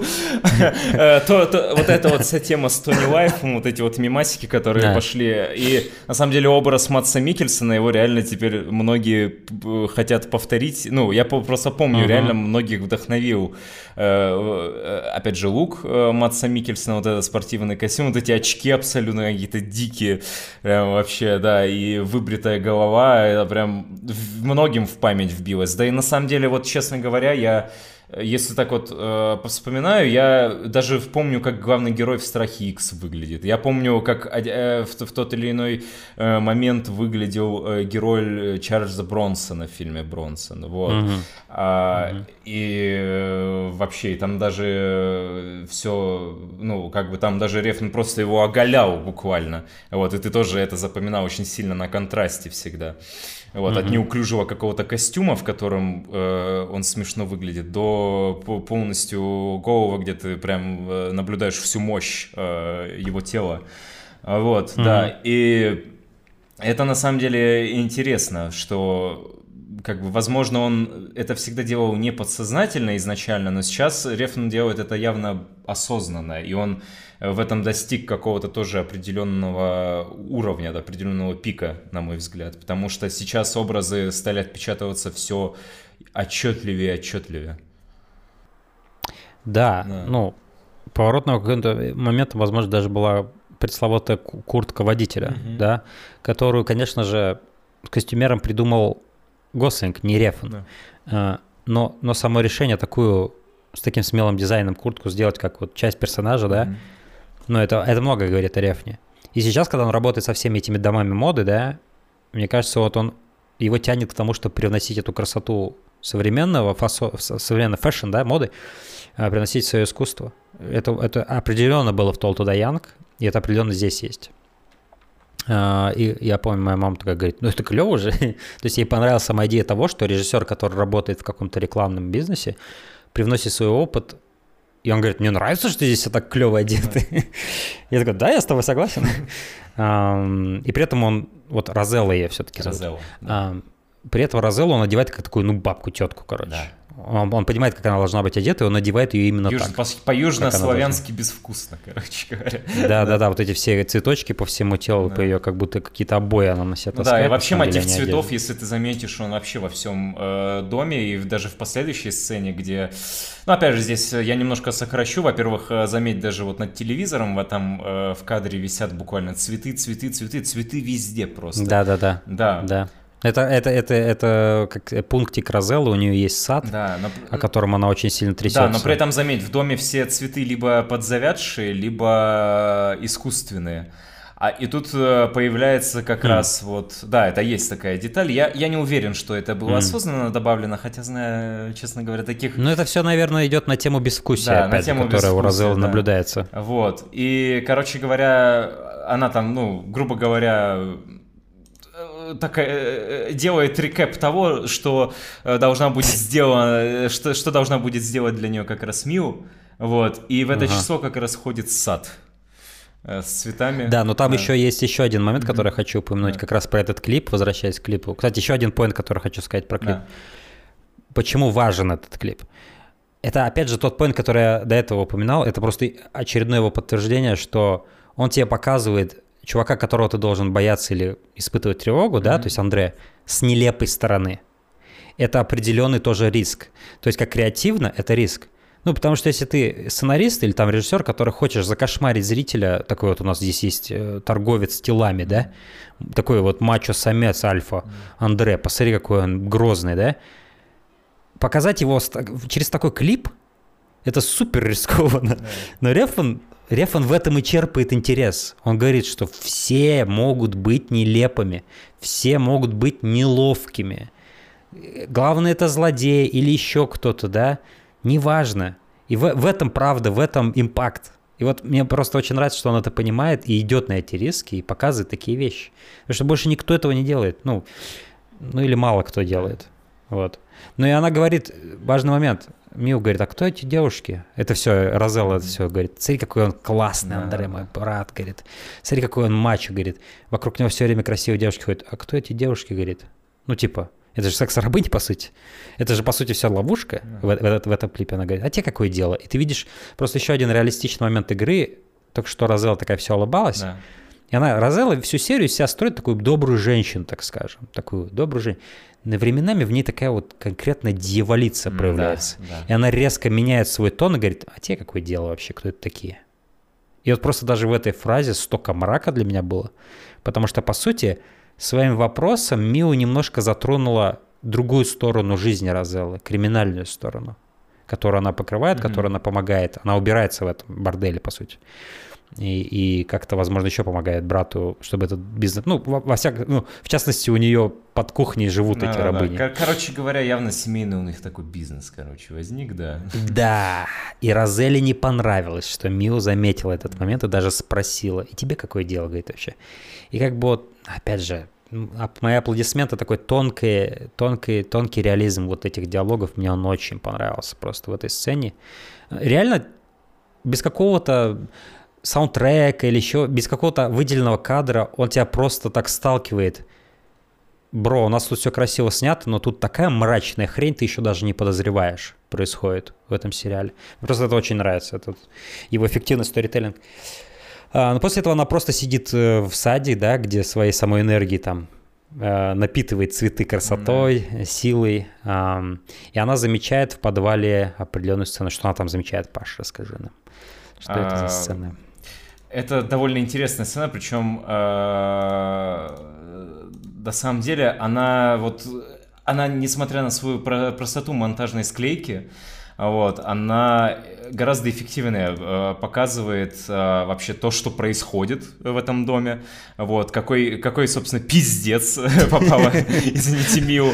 Причем это прям, знаешь, это вот там есть такой, это, такой кат на ее лицо, и, да, если вкратце, там происходит э, Изнасилование, можно сказать. Изнасилование, да, можно сказать. Причем такая очень прям ну, леденящая, честно говоря, потому что вообще... Она вот... очень душная. Знаешь, вот вроде ее снимают ну. со стороны улицы из-за окна. У меня такое угу. ощущение, что я сижу в этой комнате и смотрю это. Это что-то да, было да, на да. уровне... Может, не на уровне необратимости, да, сцены изнасилования из, из, из подземного перехода, но все равно очень некомфортная.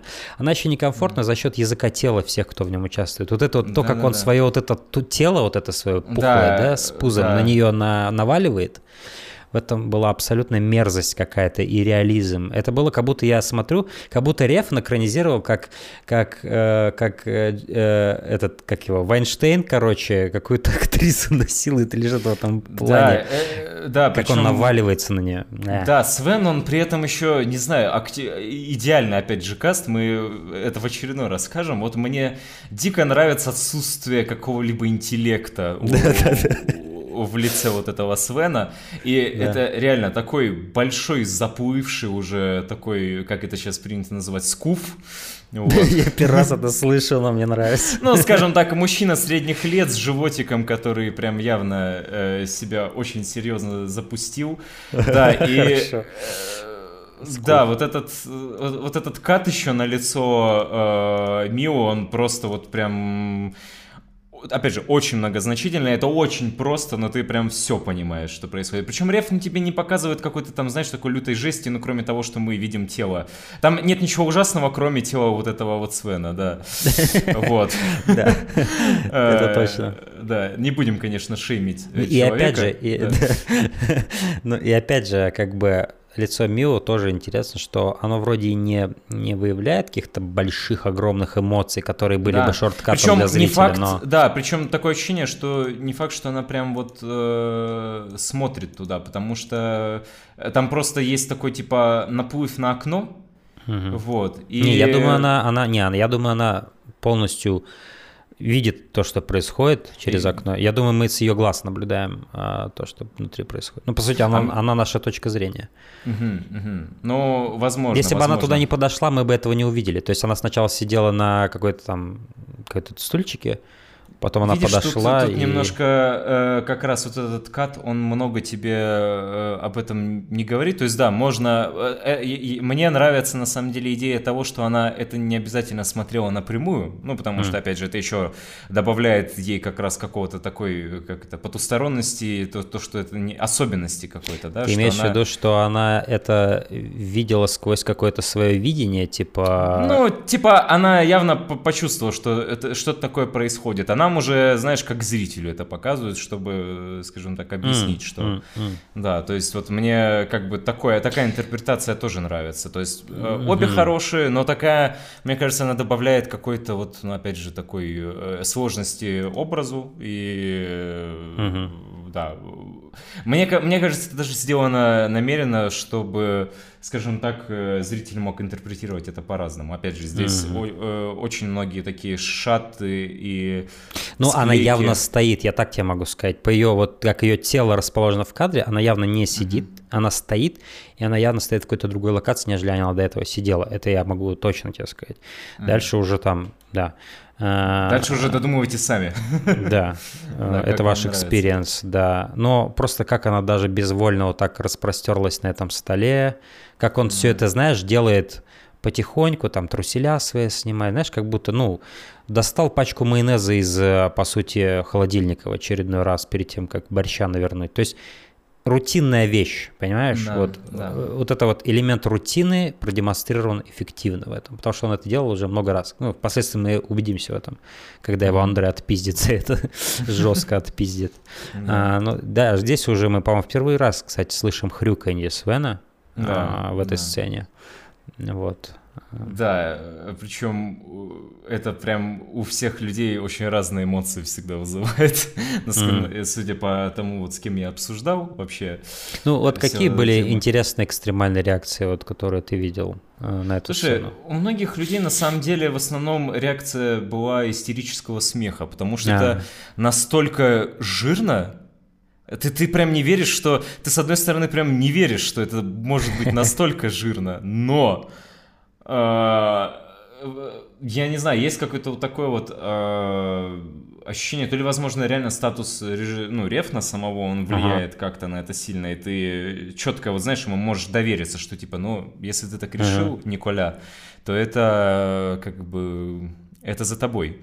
Вот. Я доверяюсь тебе полностью. Я, в принципе, как раз... Э, всегда вот у меня такое отношение к творчеству Николаса Виннигаревна, что я ему полностью всегда отдаюсь, что бы он ни делал, потому mm-hmm. что Uh, мне интересно. Я, я вижу, что как, как в интервью дочь uh, Лола uh, или, или кто-то из них говорила. Старшая Лола. Да, старшая Лола это. My, my father is a weird dude. Вот. Да, он, он странный чувак. Он, он, он странный чувак, правда. И мне э, в этом его уникальность. Я вообще люблю общаться с необычными странными людьми, и я их обожаю. Опять просто, же, да. напоминает и немножко когда... Э, Каджиму, честно скажу, потому что я не знаю, насколько ты детально знаком, да, с его увр. С металлгирами точно, а с поздним нет ну, с Metal Gear достаточно хорошо. Да даже Death Stranding, ты же играл Death Stranding довольно много. Чуть-чуть, да, да. Ты же вроде до, много, до Хартмана, по-моему, дошел даже. По да, да, да. Это, да. Это, это довольно много. Это процентов угу. 50-60, возможно. А, и а, Каджима тоже делает не, подобные вещи, как вот с этим хрюканьем, в том плане, что угу. он может взять какой-то супер очевидный символизм, да? Да. Вот он может, вот он может это сделать, но при этом у кого-то это вызовет вот тотальное непринятие, да, типа, бро, ну это жирно, бро, come on. Но знаешь, в чем прикол? И я почему думаю, это работает и у Рефна, и у Кодзимы, да? Потому что если бы вот у Рефна, например, был бы просто какой-то вот но в остальном ординарный experience, да, и в нем был бы вот этот символизм свиньи и хрюканья, я думаю, мы бы с тобой хором кринжанули бы с этого. Но дело в том, что здесь работает автор, который одинаково виртуозен в том, чтобы делать тонкий символизм, неуловимый и удивительный, и клевые находки вот э, всякие делать. И при этом он себе позволяет время от времени кувалдой уебать, понимаешь?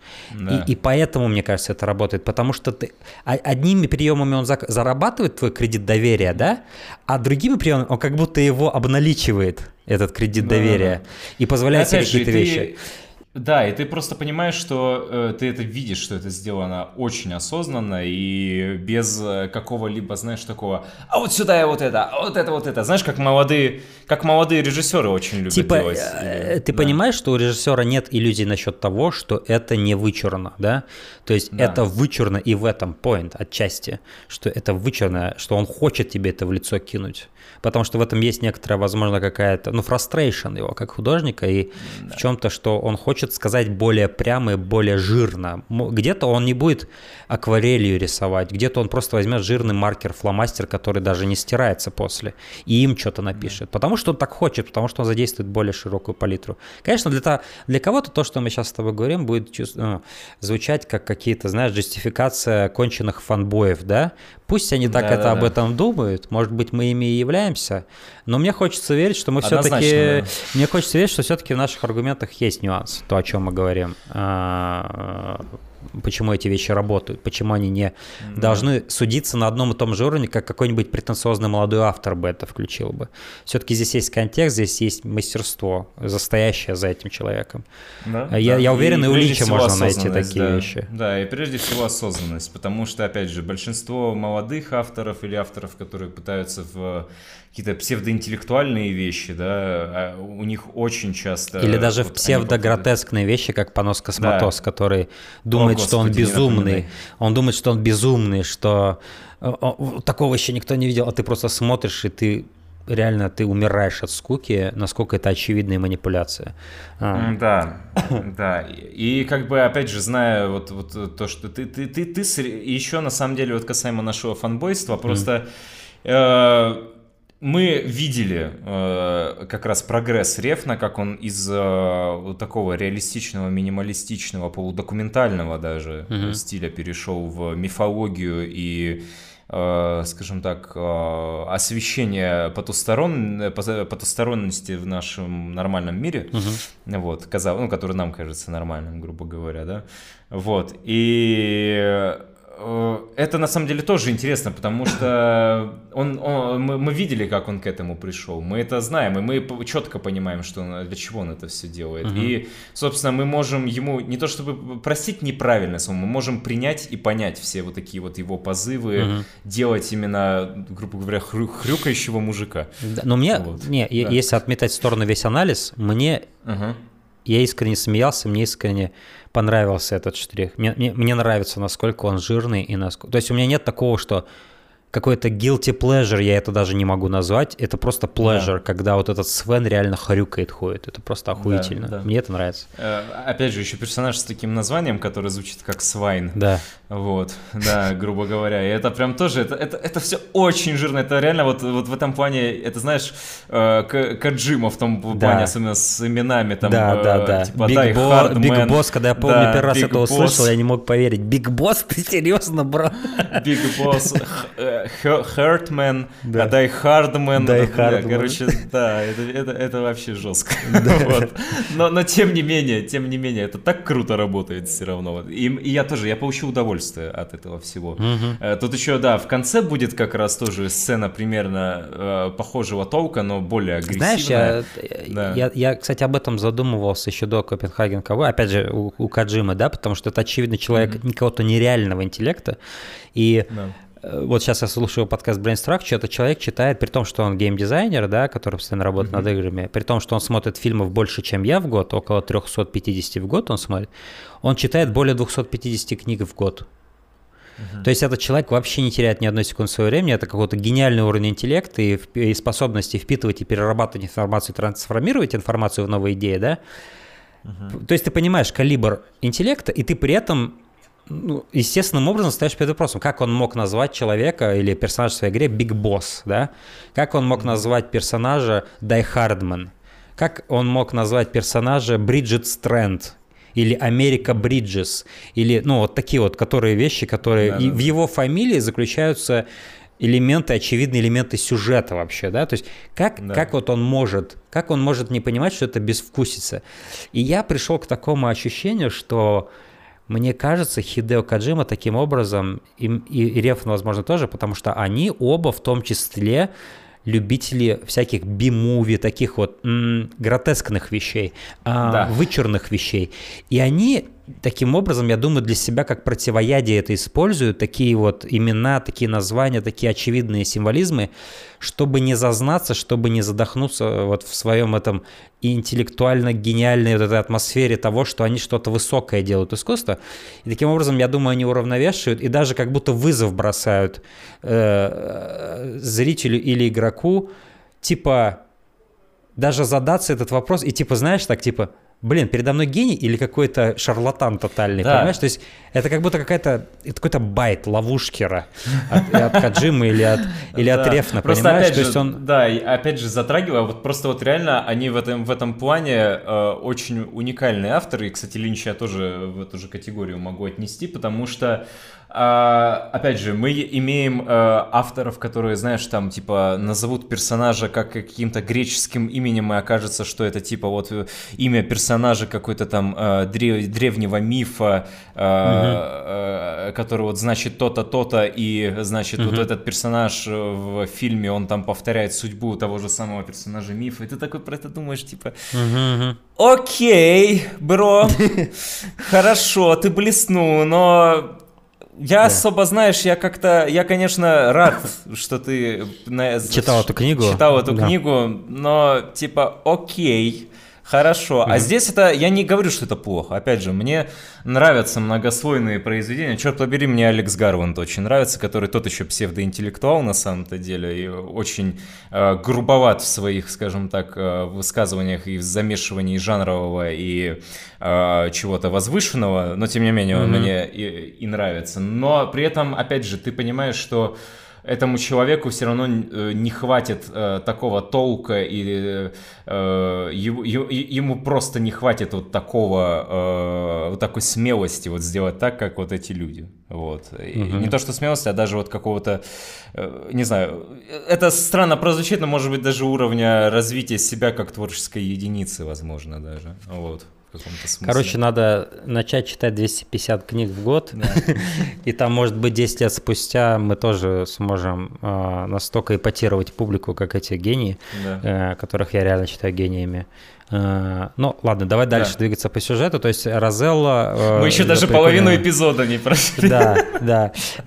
Вы прошли четверть. Э, Розелла убирается, мне просто понравился этот монтаж, где она убирается в этом всем. Знаешь, это просто нам до этого показывали бордель, вот эта сцена, где это какие Цимона и, и, и Никлас, да, такая из Only God Forgives, все такое эстетичное. А это как бы, знаешь, как на следующий день просто тетка ходит и убирается по всем этим локациям. То есть это опять же он тебе сначала показывает эстетично все эти да, кадры, все эти, о, смотри, какое окружение у меня тут, какая, да. какой саундтрек, а потом бабка ходит и убирается в этих же всех локациях. То есть, опять же, то, о чем я говорил, где Реф, он просто берет песочный замок, создает и потом расхуяривает его просто, понимаешь? Да. Ну, это просто класс. обожаю эти все штрихи, которые, опять же, увеличивают реализм. Как будто он, знаешь, он как будто говорит, смотрите, вот так выглядят мои новые фильмы, а вот так мои выглядели раньше фильмы. И вот такая бабка ходит, убирается просто. Опять же, тут есть такой вот момент отрезвления. В каком смысле вот этот мотив, он все время в сериале повторяется, вот этого реального и потустороннего, потому что каждый раз, когда... Это, не знаю, это какая-то часть, видимо, киноязыка рефна, который он для себя... Не люблю это слово киноязык, потому что оно в такую порнуху сейчас скатилось благодаря всяким кинопоискам, Луцаем и прочим. Бля, я вот первым делом про кинопоиск подумал, про их YouTube-канал. Как снимает Николас Виндингреф. Да, а почему, почему, почему Нико, Николас Виннигрем гениален, да, там вот всякая такая хуйня. Или почему, э, почему снимает Николас Виннигрем? Это уже от хейтеров видео, короче. Да, вот. А. Но, собственно, только вот э, мне кажется, каждый раз, когда здесь появляется такая вычурная контрастная картинка, э, реально мир реальный и мир какой-то иной, э, другая, mm-hmm. мир одной реальности и мир другой реальности, он либо как-то соприкасается, либо он заменяет собой а, одно, оно, оно, короче, взаимозаменяет собой, вот, mm-hmm. по сюжету. Да, и это да. тоже вот такой вот интересный момент, и я этот мотив вот, на, я просто смотрел сериал два раза, Mm-hmm. Я этот мотив на самом деле уловил. Я тоже не уверен, что сделан ли он осознанно, хотя мне кажется, что я да. думаю, я думаю осознанно. Да, я, я думаю, что все-таки осознанно, да. И... Я знаешь, это мне напоминает отчасти Андрея Жулавского, который был такой э, очень экстремальный э, модернист из Польши, который вот как раз-таки снял наш с тобой любимый Possession. Да. Э, и у него есть фильмы, где он просто тебе даже может там специально показать съемочную группу, понимаешь? Да. То есть у него вот этот был фильм, господи, как же На Серебряной планете? Или... Нет? Нет, другой. Но на Серебряной планете он тоже приоткрывает занавес, да, из-за того, что фильм не был завершен. Да. А, но также был а, господи, Борис Годунов, во. Ага. И там очень советую всем посмотреть этот фильм. Там экстремальный эстетизм, экстремальный эстетизм порой сталкивается с экстремальным пониманием, что это все съемки фильма понимаешь? Mm-hmm. И это все замешано в единую энергию. И это вот мне напоминает немножко. То есть mm-hmm. Рефн, конечно, не уходит настолько за рамки, он не показывает тебе оператора, он не показывает тебе съемочную группу, да, а, но, но он это делает более внутри контекста своего стиля как режиссера и его истории как режиссера. Mm-hmm. А, и просто это, это подметят просто ну, люди вроде нас. Это, конечно, определенная маленькая группа, mm-hmm. а, кто реально любит его творчество и смотрел все фильмы по несколько раз. Yeah. А, это просто удовольствие для нас. Копенхаген ковбоем во многом это фан-сервисный тоже да? такой да. проект. Во многом, во многом. Очень во вот. многом. Но, Особенно говоря... в третьем или четвертом эпизоде, я уже не помню что, точно в каком, да. Где Радован появляется? Да, где появляется, собственно, Завод Кабурич. Это прям такое, я не знаю, я, я просто плакал в этой сцене.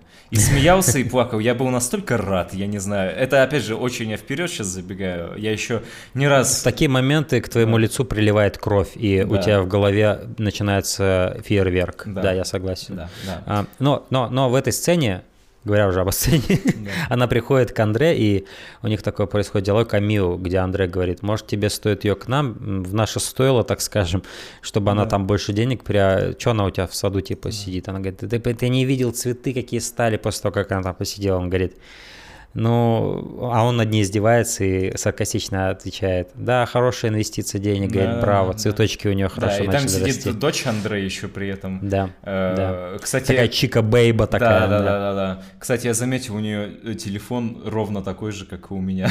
Это 11 Pro. Да, то есть э, эту чику мы еще увидим обязательно. Там также сидит один из ханчменов Андре. А, и Розали, э, Розела, точнее, уходит недовольная после всех этих насмешек. Mm-hmm. Там в, том числе еще и ну, прослеживается некоторая неприязнь между дочерью Андре и эм, Розеллой, mm-hmm. что та считает ее чокнутой. А, вот. А, и, в общем, у Розелла ты понимаешь, что ее немножко как принижают в, это, в этой семье, и как бы она немножко на побегушках у Андрея находится, да. как бы работает на него в чем-то. Да, заметьте у нее а, какой классный вот у Розеллы, вот когда она вот это вот, знаешь, у нее в руках вот это вот моющее средство и тряпка, и как руки она, она так напрягла лицо, и просто руки свисают, mm-hmm. прям видно, что она ну вас к черту, да. вы такие, вы такие уроды все просто. Я, между прочим, пытаюсь там, типа, говорю о вещах, которые мне действительно важны, а вы просто да. обесцениваете их, да. Она там долго, она перечисляет эти все названия цветов, как как раз-таки Масс Микельсон перечислял наз... эти, эти имена режиссеров в Блидере. Длиннющий список такой. А, и, в общем, так, Андрей, мне просто нравится, как сыграл актер, типа с таким с добрым сарказмом он взирает да. на свою сестру, да. с таким типа, какая же ты стала сентиментальная, возможно, да. раньше она была жестче. Да, да, знаю. да. То есть видно, что он не а. хочет ее прям, ну, грубо говоря, да. прям вообще, ну, унизить как-то. Но типа. Но, но, но в этом, возможно, для Розеллы и более сильное оскорбление, что ее, ее уже не ставят в серьезный какой-то статус. Да. А, то есть с ней серьезно никто не разговаривает. Даже вот этот хенчман, который сидит на кожаном диване, он с такой с усмешкой говорит, ах, Розелла, Розелла, типа... Ну... Он, он просто там в теле... жует жвачку, в телефоне копается, улыбается. Блин, мне на самом деле нравится, как это все обыденно и реалистично да, да. выглядит. И вот эта э, дочь, которая, да, сидит, э, там тоже копается в телефоне. Это все на самом Но, деле... кстати, да. в конце сцены, вот как раз-таки говоря о дочери, эм, очень хорошая деталь, которую включил Эфон, которую многие не подметят. До этого дочь немножко как-то так о Розеле говорила с сарказмом, что нет, mm-hmm. она супер, супер адекватная. Но в конце, когда она видит, как вот эти мужики поиздевались над mm-hmm. Розелой, э, промелькивает в ее глазах э, солидарность женская. Да, Ты да. видишь, что она ей вслед смотрит с таким немножко э, ну, с таким солидарным сожалением. Ну, да, а, типа... мне, мне, мне это понравилось. Вот. То есть, то есть, то есть даже не совершенно. Это, это однозначно не, не просто какая-то склейка ради склейки. Это, не, не, да, ни в коем случае. Э, там, там, там была там эмоция. очень хорошо сыграна, опять же, эта эмоция. Вообще, mm-hmm. я, я, я э, э, э, нигде не видел эту актрису, которая вот играет э, дочь. Да. Вот, я тоже. Да. Но играет замечательно. Кстати, очень симпатичная. Вот, вот чисто вот в моем да. вкусе прям, да. Знаешь, она, знаешь, э, что интересно? То есть я сказал, что она бейба и все ага, такое, да? И у нее да. такой образ здесь, да? да типа да, бейба. Посмотри да. на ее вот эти длинные ногти. Ногти, вот эти да. Вот, и, и как она будет одеваться в ходе эпизода, ты увидишь но она при этом не выглядит как кукла. В ней есть что-то такое от э, какой-нибудь ярицы или, я не знаю, что-то такое более интересное в ней да, есть. Да, да. Что-то интереснее в ней есть, чем просто как вот такая расфуфыренная какая-то телка. А, после этого нам показывают сцену, где просто подтягивается так медленно э, Миу. Да в таком интересно такие сцены, потому что после этого у нее какой-то приступ кринжа такой происходит. Кстати, да, вот я, я, у меня я, я до сих пор не знаю, как это, к этой сцене относиться, потому что она, Рефен слишком очень много э, концентрируется на ней, вот. А... Ну, мне, мне нравится ее странность, этой да. сцены, как он долго тебе показывает даже ее рот, внутри ты все ее зубы видишь, когда такой крупный план ее лицо, да, когда ее искажает. Да. да, и, кстати, один из редких моментов, где играет музыка Клиффа Мартинеза в этом сериале. Потому что, по сути, э, Мартинес написал только две темы для всего сериала в этот раз, да. Что еще, опять же, сближает а, этот э, сериал с ранними работами Рефна. Здесь Э, и это то, за что я Рефна буду бесконечно благодарить. Вот, это то, что он э, опять позвал своих э, датских братушек Питера но Питера. Опять же, да, то есть, то есть он позвал датских братушек, но, но, но он их пропустил через фильтр Only God Forgives, так скажем. Mm-hmm. То есть он их попросил написать электронный саундтрек преимущественно. Тут, да. конечно, есть гитары электронные и все такое, но тут очень много треков, которые на самом деле, я даже думал, что, возможно, их Клифф Мартин, Мартина сделал. Где-то вот орган из Only God Forgives как будто промелькивают, где-то вот такая электронная прям музыка. Да, из, секвенции там, такие, да, прям очень э, жесткие такие. Но при этом это делали вот эти датчане, там Питер Питер, Питер Кейт, э, да. потом Джулиан Виндинг да. тот же Но много Я об этом говорил на нашем закрытом Discord-сервере, вот, mm. что на самом деле я э, Он считаю... открытый, кстати, туда кто угодно может а, попасть. вот как, да. да. Я просто да. уже забываю, какие у нас расклады сейчас, да. да. Вот, в общем-то, э, вступайте на наш Discord сервер, друзья. друзья. вот. Это на самом деле все было... Да, это на самом деле все подводка была к этой мысли, что вступайте на наш сервер. Вот, двухчасовая. Так вот, короче говоря, я на самом деле очень э, рад, что Мартинес перестал... Ой, точнее, что Рефн перестал мучить Мартинеза. Вот, потому что э, я, когда пересматривал то, то туда Янг, я uh-huh. для меня закрылась такая. Я люблю Мартинеза, что так обозначу, но мне закрылась мысль, что он очень сильно портит сцены там зачастую, чем как-то их дополняет. И, uh-huh. собственно, как мне кажется, они в каком-то таком совместном творческом Э, сотрудничестве, таком э, соитии, можно так сказать, они, скажем так, в своих взаимоотношениях э, немножко зашли в тупик, как мне кажется. То есть, то есть скажем так, в Камасутре кончились позы. Да, а... да, и в этом плане мне нравится, что Рефн ввел что-то и... Он устроил групповуху. Да, он устроил групповуху, сериале. и она, черт побери, какая же она классная. Мы еще ну, поговорим да, про трек в конце эпизода, который называется да. I Promise. Вот. А, но тем не менее, тем не менее, вот немножко, опять же, забегая про музыку, я рад, что Рефн, во-первых, всю команду практически собрал из датчан, и даже а, здесь даже Мэтта Ньюмана нет в качестве монтажера, представьте себе. То есть Мэтт... Серьезно? Его нету, да, его Удивительно. Не, нету. Здесь э, Мэтт Ньюман, который был, а, я не знаю, там с Бронсона, кажется, а, его... Угу собственно, постоянным монтажером. И его здесь нет, здесь одни сплошные датчане практически. Но, но говоря о контрибьюшне все-таки Мартинеза, мне нравится этот трек, который вот играл, когда Мил подтягивается, mm-hmm. и который будет играть в той иконической уже, можно сказать, сцены с этими... Я даже не знаю, как это назвать, э, где...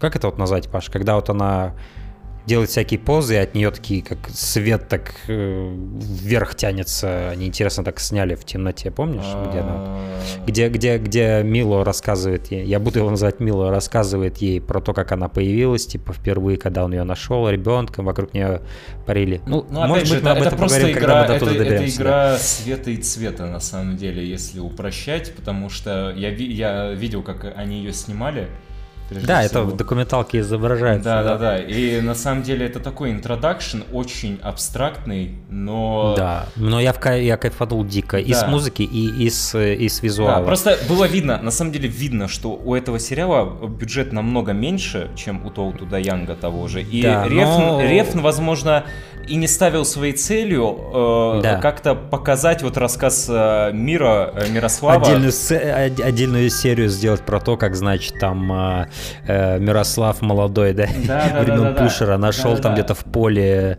Также и про Ерицу, помнишь, такая же история была, да, она да. вышла. Ну так как мы все-таки смотрим там... все еще э, аудиовизуальное произведение искусства, надо чем-то, да. собственно, как-то реализовать как раз, чем-то заполнить видеоряд. И на самом деле Рефн даже из этой ситуации выкрутил выкрутился. Я помню, мы когда-то с тобой очень давно обсуждали, что на самом деле Рев, ну какой бюджет не дай, он все равно выкрутится и сделает Конечно. круто. Вот, это как да? раз вот тот самый случай, потому что я вижу, что здесь бюджет был небольшой относительно. Вот. Ну, бюджет все еще был довольно хорош да. Э, для Netflix продакшена, и они сделали с ним максимум, это очевидно. Да. А, возможно, отчасти помогло то, что не было звезд и, в этом проекте, да. и были просто вот актеры, которых там, ну, мы в первый раз. Я, по сути, здесь, кроме Златка Бурича и вот э, Рамадана Хусейни, я, наверное, никого... Ну, и, и чувак, который Родована играет, да, да? да? Кроме этих троих я никого и не знаю, и не видел. Ну и дочь Левна, разумеется, да. Лола Карфиксон. Um, ну и жена Рефна еще. ну ладно, это потом, это мы опять же наперед. Ну и жена Рефна, и младшая дочь да. Рефна. Короче, всех мы видели, знаем. Да. а, да, нам показывают просто сцену, где Ми уходит по дому, пока никого дома нет. И так она, собственно говоря, и находит это подземелье с э, секс-рабынями, да. где происходит тоже такая мрачная, реалистичная сцена, где да. они говорят... По сути, потому что она там находится на таких повышенных же правах да. а, и живет там комфортно в самой лучшей комнате, а здесь совершенно а, иная оборотная сторона реальности. Да, причем, причем заметь, всего. заметь, камера mm. здесь ручная. Да, да. То есть да, мы видим да. вот этот хендшейк, который, ну, mm-hmm. просто вот реально... Э, Причем здесь есть вот такой вот, типа, вот эти вот э, кручения камеры по оси, но здесь mm-hmm. они сделаны исключительно руками. То есть просто на какой-то риг, видимо, камеру поместили и просто снимали вот в этом подвале такие, это, это реально вот, ну, как бы тебя еще вот на каком-то вот таком вот языке ином каком-то переносят вот в реально другую прослойку реальности. Где... Да, такой подсознать, подсознательное такое идет, тебя ведут немножко к такому, что в этом, в этом подполье нет места красивым эстетикам, да. нет места красивому эстетичному освещению. Они одеты, ты видишь, как совсем не эстетично, в какие-то обноски они там просто одеты, да. какие-то халаты грязные на них а, собственно говоря, они живут в грязи, можно сказать, и с ними очень плохо обращаются. Mm. И она там рассказывает, они там на других языках с ней общаются, каких-то да. там одна девушка, вот особенно справа, э, слева, которая стоит, я так и не помню, на каком, на польском, не на польском, на чем она там говорит? Слушай, это, э, это, это какой-то либо реально э, сербский язык, либо, короче говоря, это явно какой-то южнославянский язык, но это точно не польский. Когда он там говорит «пичку», я ей пичку мыла. Это просто такие вот эти слова, кстати, они, я всех кайфовал с них совсем. Мне вообще, я, э, собственно, если смотреть в дубляже Netflix, там э, ты этого не подметишь, потому что там все на английском озвучено. Я не, я, знаешь, я узнал о нем только от тебя, что он существует. Он реально существует, а, да, но я настоятельно рекомендую смотреть это именно вот э, так, как оно Нет, есть. То, не, да. да. Потому что я послушал этот дубляж, он, очевидно, записывался где-то отдельно да, и накладывался студии, поверх. Да. И это очень пресно, очень да, пресно. Очень звучит. пресно. Любой дубляж, он дубляж. Вот. Поэтому, да, э, обязательно смотреть только на оригинале датском с кучей языков. Вот, и как раз вот это вот, э, опять же, акценты, вот, э, э, опять же, плюс датский язык сам по себе очень интересно звучит, он мне всегда нравился, в да, принципе, да. да. Вот, он отличается от многих вот этих вот скандинавских стран, вот, от языков, как и шведский, собственно. Они в чем-то даже похожи. Есть замечательный сериал, кстати, с Кимом Бодни «Мост», который я тоже советую всем посмотреть. Это замечательный такой э, триллер э, криминальный. Там вот как раз тоже есть вот эта вот разница между э, датчанами и шведами, и постоянно вот эта вот тема поднимается, и языкового какого-то тоже там э, момента. Это прям очень-очень интересно. Вот прям mm да, советую посмотреть. И тебе, Стас, тоже, если ты еще не видел. Вот. Нет, еще не видел. Да, это совместный как раз сериал производства Швеции и Дании. Это классная просто криминальная драма, детектив такой типичный скандинавский. Вот. В общем-то, да, здесь э, эта сцена, она реально очень сильно врезается. Как вот, знаешь, и, это вот то, то, о чем я говорю, что здесь есть вот такие вот моменты... Э, когда камера просто такая плавная, немного...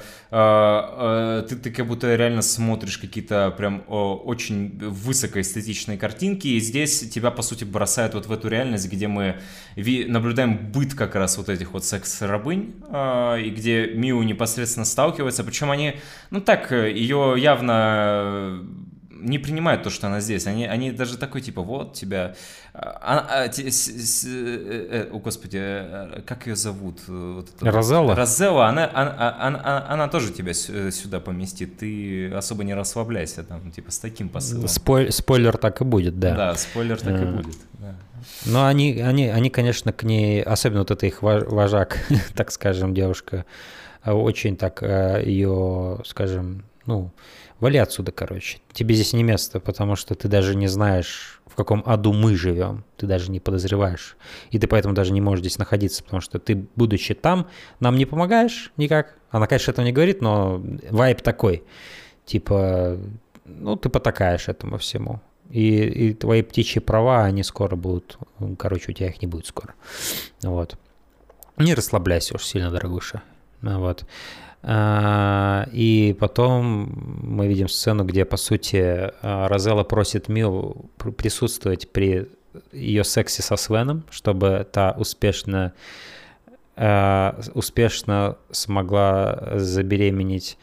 Абсолютно отвратительная сцена. Свена снимают реально как скотину такую, всю потную скотину, а сама Розелла выглядит как будто в нее запихивают что-то мерзкое. Заметь, как ее руки вытянуты, Вообще, как она... передергивает просто конкретно. Причем до этого было Ее еще... головы даже не видно там. Мне еще понравилось, вот как, когда вот возвращаясь на прошлую сцену, когда она еще говорит, знаешь, про свинину. Вот вообще вот я, я слышал, что нужно есть много свинины, потому что свинина хорошо выходит, ага. выводит в воду э, из организма. Это тоже такой немножко... Вот, вот опять же, поддержка темы со свиньями.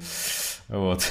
И он еще хрюкает, пока все это делает. Там, конечно, саунд-дизайн такой, что я даже этого не заметил, это моя мать заметила. Опять же, я смотрел это со своей матерью, напоминаю вам. Да. И и вот эти похрюкивания она подметила, я не подметил, короче. Я их сразу просто... подметил, просто их очень сложно различить за другим саунд-дизайном. Он там, там много саунд-дизайна происходит да, в этой сцене. Да. А потом классный есть кадр, где такой отъезжающий, где э, Мио сидит в саду. Вообще все сцены, где Мио сидит в саду, они такие высокоэстетичные и красивые. Э, мне вообще ну, нравится у Рефна э, я, причем, когда начал сам что-то пробовать снимать, вот э, использование зума, я просто понял, что зум угу. это прекрасно. И особенно, да? да. А одно время же зум считался довольно такой постыдной техникой, можно Абсолютно, сказать. да. Считалось, что да. правильно, э, ну, как бы размещать такие рельсы. Двигать, чтобы параллакс был, да, короче, да, да. какой-то эффект. Да, а типа зум, э, это вообще, это, это ужасно, это нельзя так делать. Но да, да, благодаря да. рефну я понял, что зум это прекрасно. Зум это отдельная техника абсолютно, да. и она может достигать того, чего никогда не сможет вот это движение тележки повторить. Да. Э, друг, друг, другой совсем контекст. Я на самом деле а... понимаю, почему многие кинематографисты его не любят, потому что оно немножко... Ну, это простая техника. Это нет, она не то что простая, это она просто тебе, она немножко может э, дезориентировать зрителя в том плане, что он начинает чувствовать, что это именно на камеру снимается. Вот, mm. Потому что когда камера прикреплена к субъекту, это опять же есть ну, такая база управления вниманием зрителя и так далее. Это вот э, то, что на первом курсе всегда изучают. Э, опять же, с, э, субъект. И, и, собственно, вот этот зум-эффект, я, собственно, слышал про это от э, э, очень такого хорошего, уважаемого как это, cinematographer называется, DP, uh-huh. вот, да, вот, который говорил, что зум, на самом деле, он очень сильно может дезориентировать и отрывать э, человека, собственно, из этого experience а кино. Вот. Но дело в том, что Рефн это использует таким образом, что меня оно совершенно не отрывает. Вот. Я понял. Нет, да. нет. И, и, и мне кажется, техника зума еще чем хороша, угу. это то, что сама функция изображения вот конкретного кадра, она может иметь благодаря зуму а, несколько значений, потому что когда мы надвигаемся на тележке или отодвигаемся mm-hmm. от тележки, да, то есть вот этот параллакс, он все-таки наслаивает вот это вот ощущение движения именно, в то время как зум, он, он все-таки больше про взаимодействие с уже фиксированной, так скажем, фотокарточкой. Да. И нам просто медленно раскрывают ее значение за счет того, что сначала, например, мы можем быть близко к объекту и думать, что мы на это смотрим, а потом на самом деле мы смотрели все это время на другую фотографию, да? Угу. И вот в этом прелесть зума, что он как бы медленно открывает перед тобой информацию, нежели привносит какую-то динамику. Он тебе никакой динамики не привносит, он тебе открывает другую информацию, другой контекст. И, и таким образом за счет границы, э, границ кадра, да, он может заигрывать с твоим не знаю, ну, ограниченным, ну, обладанием контекста какого-то, да, uh-huh. а, вот. То есть в данном случае мы сначала смотрим на Мию, uh-huh. э, где она? А, она в саду, да. да? Вот, то есть два значения. Сначала Миу, а где она? В саду. Вот. И просто это, это, это хороший способ такую перебивку сделать. Да Потому что обычно как это, establishing shot же какой-то, типа, вот место, локация, да, здесь происходит да. действие.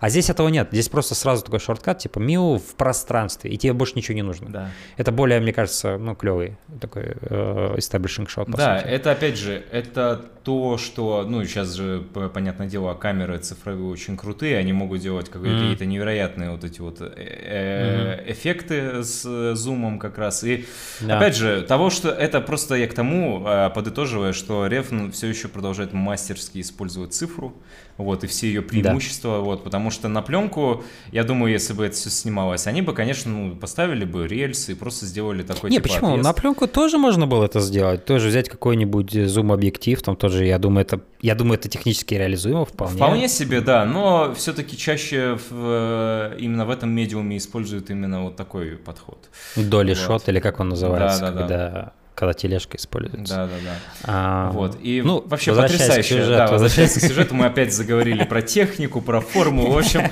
простите нас, дорогие слушатели, но э, про Рефна невозможно иначе. То есть э, мы...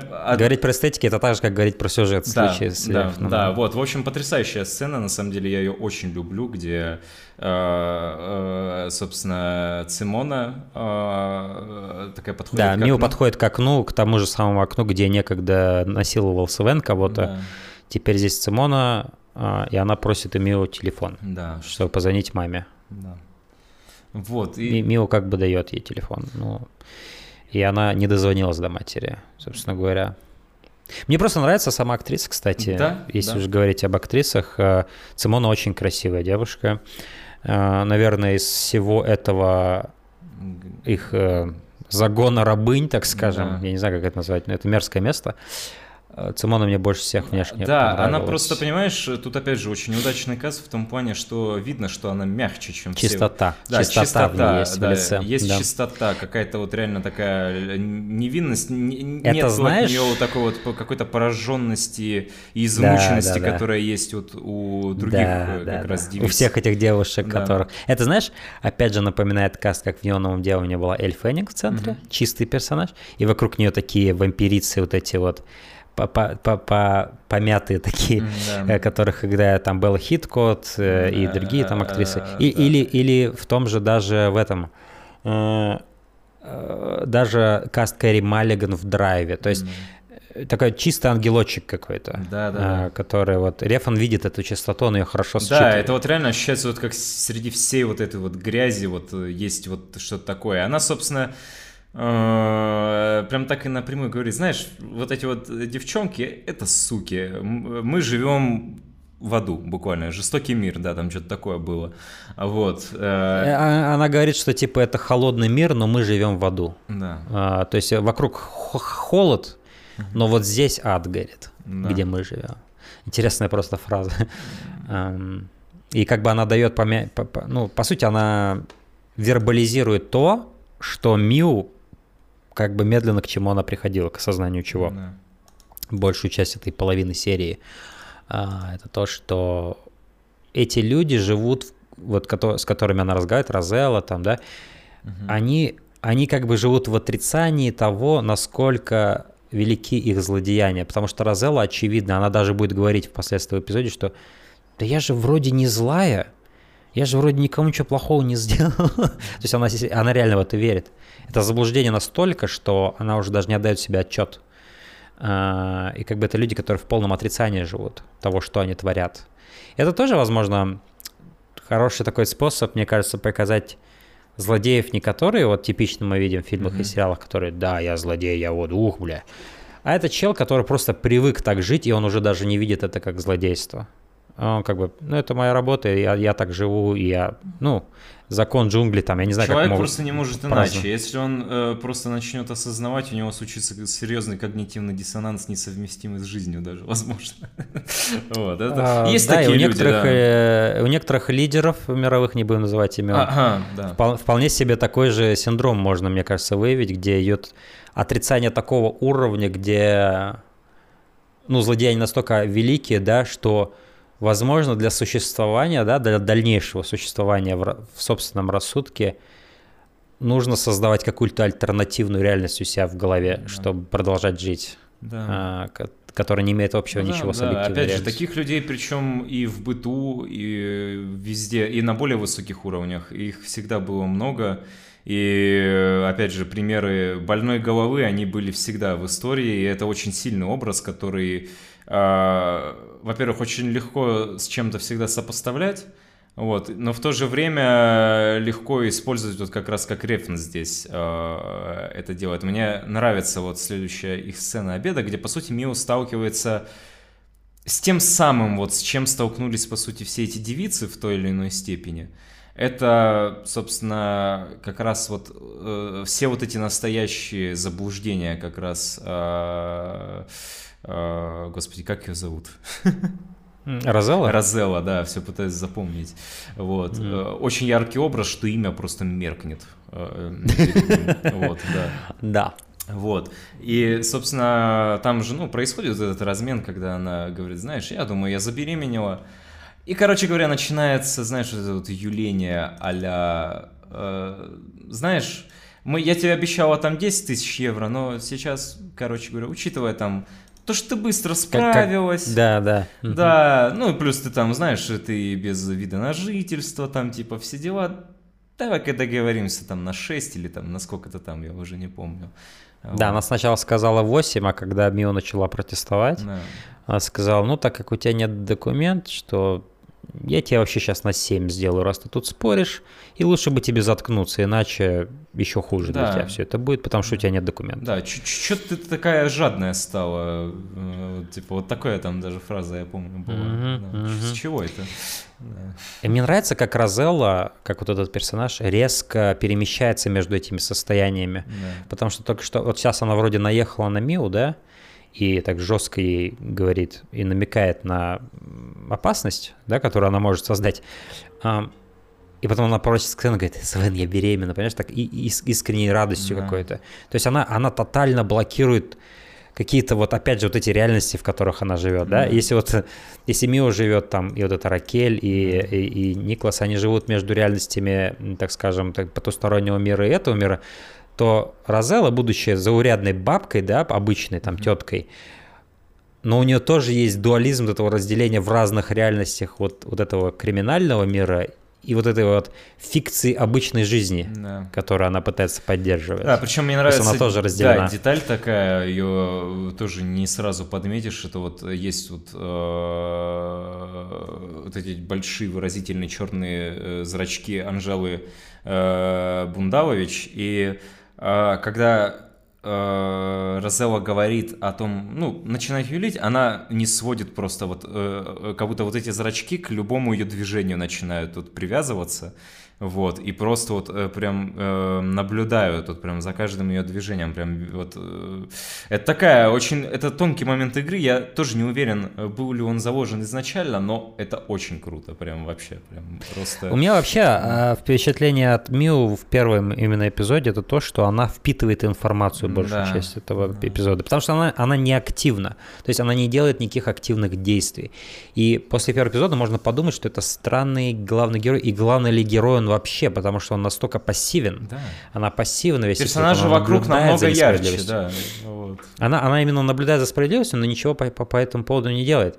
И в какой-то степени, мне кажется, может быть, в этот образ именно в первом эпизоде Рефан закладывал, скажем так, образ многих из нас в наших жизнях.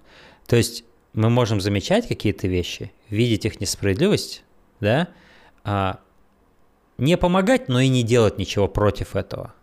И вот эта статичность, вот эта вот парализованность, возможно, была частью идеи Миу в первом эпизоде, угу. когда она еще не становится ярицей, так скажем, да, когда она еще не становится ангелом возмездия. Она вот именно просто, скажем так, наблюдает и впитывает всю несправедливость, которую она замечает. Как будто, возможно, ей это нужно как подзарядка для ее суперспособностей в дальнейшем. То есть ей нужно напитаться ужасами, ей нужно напитаться несправедливостью, чтобы что-то в ней кликнуло, чтобы что-то в ней активировалось. И, возможно, отчасти вот эти ее спазмы, которые мы до этого видели, помнишь, с ее этим лицом, это часть того, что, возможно, в ней просыпается потихоньку. Часть какого-то вот, вот это вот, как вот она вот подтягивается, да, как будто да. что-то просыпается в ней, понимаешь? Что-то, что мы еще не знаем, что это такое. А, ну, я так это интерпретирую, я не знаю в любом случае. Приходит Андрей и просто опиздюливает Свена за то, что тот да. под камерой наблюдения прямо насиловал одну из его да. А, телочек, которые для него работают. А, и после этого у нас сцена идет с а, вот этими девушками, которые, собственно говоря, живут в этом подвале. Они сидят в саду в этом, где Мио часто сидит. А, и Цимона приглашает Мио туда, да. после чего эти две демонстративно уходят. Mm. Им не нравится компания Мио совсем. Вообще. Но я думаю, это, в принципе, легко оправдывается тем, что Мио живет как королева, а они там в подвале, да, то да. есть это банально неприязнь просто из-за этого. Mm. Но Цимона куда более расположена к Мио позитивно, мы это видим. Вот, и она спрашивает, звонила ли мать, да. типа, назад, ну, перезвонила ли она. На что Мио говорит нет. И Цимона, по-моему, насколько я помню, рассказывает про свою историю, как она вообще ввязалась во все это, mm-hmm. как она сюда попала, э, делится своей предысторией. А, и очень такие реалистичные мне вещи, кажется, рассказывают, которые, в принципе, ну, в реальности так и происходит. Девушка это приезжает на заработки, да, вот как не хуже, как Элли Фенник там в «Неоновом да, да, демоне», да, приезжает в Лос-Анджелес. Покорить, покорить Копенгаген приехала. Да, да, да. А по итогу там... ее запирают в подвале и забирают документы. Да, и забирают и документы, да, вот это тоже деталь о том, что это точно именно рабыни, потому что это просто вот, ну, как бы все обезличенные просто, вот, ну, как бы, грубо говоря, э, в чужой стране без паспорта ты никто. Все, ты просто... И это, мне кажется, определенный поинт критики со стороны Рефна насчет того, в, каких, в какой реальности мы живем, где человек, по сути, ничто без э, бумаг. Mm. И насколько это справедливо, да, что, по сути, ну, судьбы людей э, зиждется на каких-то таких маленьких книжечках. Mm-hmm. И вот это, тотальная несправедливость вот этого. Как можно вот это вот отобрать и сделать человека просто рабом. То есть сразу вернуть, откатить изменения, как в Windows, на средневековье. Вот так просто. Mm-hmm. Он раб. Официально нет, но по факту да. Потому что без этих документов кто он, что он. Mm. Мне кажется, вот эта вот часть, часть поинта вообще все, все, всего этого подсюжета. Да. Потому что Миу, что немаловажно, у нее тоже нет документов. Да? Она тоже там на птичьих правах, по сути, в этом Копенгагене. И, и это как бы какое-то время в сюжете это часть ее слабости почему она к Мило приходит вообще, да, что ей нужна крыша под головой, он ее знакомый, как бы. А, это из-за того, что у нее тоже нет документов. Да. Но с Мио такая ситуация, что такое ощущение, что у нее вообще никогда не было этих документов, да. она вообще не от мира да, сего. Да. То есть тут может быть частично это символизм того, что Мио действительно какой-то визитер чуть ли не с другой планеты. А, и она как бы, как вот Супермен в какой-то степени, потому что, опять же, Рефа начал это свое заигрывание с мифологией супергероев в драйве, по-моему. Да, да. Однозначно. Когда у Гослинга там знак Скорпиона, это как знак Супермена. И такой, такие герои в реальности, да? Да. И определенно Ерийца подходит под, этот, э, под это описание, такой ангел мести. И да, конечно же, Миу тоже, потому что, ну, впоследствии мы еще поговорим о ее происхождении. Вот. И как бы, знаешь, как вот Супермену, как будто с другой планеты, без да. документов, да, на, в, в Америке там. Ну, слушай, здесь, Кент. опять же, тоже есть такой момент э, объективации в каком-то смысле. Понравилось мне это слово. вот. Э, в том смысле, что, ну, они говорили, э, вот, ну, даже вот э, Мирослав, э, то, что это так, нечто такое, какой-то как талисман, который приносит удачу, и не более. Да, монетка удачи, да, что-то да, такое, да, Lucky да, да, короче. Да, да. Ее даже так и, в принципе, да, он ее и прозвал. Собственно, и даже, ну, для Розеллы, для нее э, это тоже в каком-то смысле изначально как такая удача, как такой атрибут удачи, да, который вот просто исполняет любое твое желание. Но никто, э, по сути, ну, кроме, кажется, Мирослава, потому что он э, отлично все понимает, э, это, опять же, чуть дальше забегая, но никто из этих людей, по сути, не расценивает ее как именно вот что-то, как какую-то такую более высшую какую-то единицу, даже не подозревая о том, что она может. Вот, да. Здесь такой такой момент, угу. что ее вроде как превозносят за счет ее способностей, да. да, типа, вау, ты такое умеешь. Но все, что Мил нужно, это чтобы, ну, как мне кажется, она об этом не говорит, конечно, она вообще мало говорит, но мне кажется, то, что ей хочется, это просто, чтобы ее видели как человека, прежде всего. Uh-huh. А, и даже вот когда она с Мила говорит, что типа, ну ты ведь видел, что у меня есть руки, ноги, у меня есть глаза, нос, рот. Uh-huh. Почему ты не воспринимал меня как человека, да? Uh-huh. И ее так и не воспринимали всю жизнь, такое ощущение, как человека ее все время использовали и эксплуатировали. Эм, Еще интересный поинт в том, что несколько раз за сериал упоминается, что она выглядит как мальчик, да. при этом она девочка. И, возможно, Мио это такой образ без, бесполого нового гендера, понимаешь? Mm-hmm. То есть ну, опять же, комментарий насчет того, как сейчас люди меняют гендер, как они сейчас могут заявить, что они не, у них вообще нет гендера. Что, да. Не приписывайте меня ни к тому, ни к другому, ну, да, потому что, что типа, мне не нравятся ассоциации, да, которые с этим связаны. Есть как бы вот это вот ограничение, и, собственно, многие э, как раз э, пытаются этот блок как-то э, как-то его преодолеть. Ну, потому что мир становится открытие, он становится более законнекченный, угу. и, и, и, и вот эти старые парадигмы, они потихоньку отваливаются, насчет того, что если ты мужик, значит вот это, если ты девушка, то вот значит вот это, вот такое к тебе будет отношение. И во многом этим, мне кажется, мотивировано стремление некоторых людей к тому, чтобы либо сменить пол, либо вне пола, да, как-то сказать, что я не то, не другое, да, да. это, возможно, как раз-таки травмы, связанные э, с тем, э, как развивается то же самое поп-культура, да, в мире сейчас, что это подразумевает, да, что ты девушка в шоу-бизнесе да, или что-то Да, опять же, вот эта вся история Вайнштейна, которого мы уже сегодня упоминали, тоже очень на многие вещи повлияла, на самом деле. Угу. Вот. Да, да. Да, и, и, и может быть, может быть, Мил как раз такой образ, такой, как типа мальчик-девочка, непонятный такой, а, который вне этих ограничений, и он просто хочет, чтобы его воспринимали как человека. Не как кинозвезду, не как э, имя для продажи какого-то продукта, не как удачливый талисман. Просто человек. Неважно, кто я, девочка или мальчик, просто человек. Наконец-то увидите, что я просто живое существо с эмоциями. А, такая вот идея, мне кажется, за Милу отчасти стоит. И Цимона спрашивает у Милу, не думал ли ты о том, чтобы сбежать отсюда? Я знаю, ну, я слышала о такой женщине, которая помогает людям вроде нас. И знаешь, Сейчас я понимаю, что, скорее всего, она говорит про мать Хульду. Да. да. Раньше я, честно говоря, не, не, не проводил этот мостик вот этих слов Цимоны про какую-то там женщину, которая помогает, но, возможно, это мать Хульда. Да. Потому что к ней прибегает, помнишь, ну, да, это будет, наверное, в следующем эпизоде, э, женщина, которая рожает, эм, и мать Хульда помогает ей. Да, да.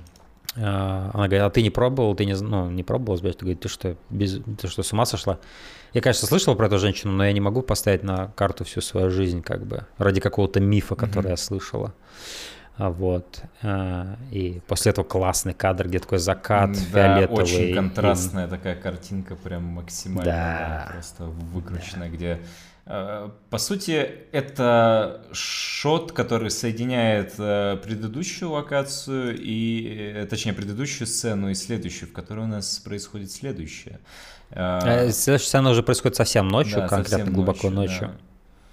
Вот. да, и здесь, э, здесь э, Розелла, у нее происходит, по сути, выкидыш, или я не знаю, как это назвать, но у нее кровотечение жесткое да, идет, очень короче. жесткое кровотечение, да. Да. И она начинает звонить какой-то своей подруге и начинает вспоминать про то, что, э, что она, э, что, что мне с ней сделать, потому что она думает, что Мил ее прокляла, и что это из-за нее. И она говорит, э, сначала даже не понял, что она имеет в виду, о чем, что она вообще несет, mm. но она смотрела телешоу, где ведьм варили в каких-то котлах или в бочках в средневековье.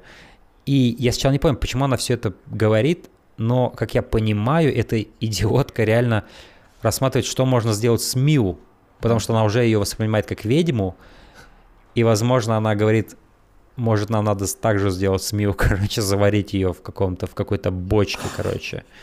А, что-то такое. Да, а, Потому что она явно такая суеверная тоже. Да, и явно очень, очень сильно напугана. Она прям, э, да, да э, сыграна это очень хорошо, вот этот самый испуг. Того, и вот это ее самозаблуждение, где она говорит, ты же знаешь меня, я никогда не была злой но, возможно, нам придется это сделать, типа. А, просто вот это самозаблуждение, что ты же знаешь, я никогда не была злой. Да, конечно, ты никогда не была злой.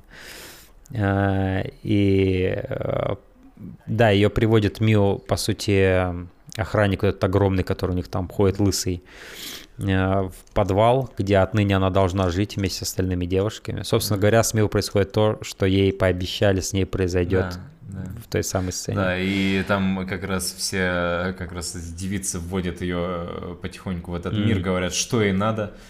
Вот, Ой, да. вот, это, вот этот момент, где она ей перечисляет все лекарства, которые ей нужны. Uh-huh. Для, для ротовой полости, какие там нужны, какие там лидокаин нужен. Говорит. Да, от Ой, цистита, бля. геморроя, хламидиоза, бля. Э, это такая классная сцена, потому что, опять же, Реф, он тебя просто сталкивает с реальностью, да, такой mm-hmm. жизни.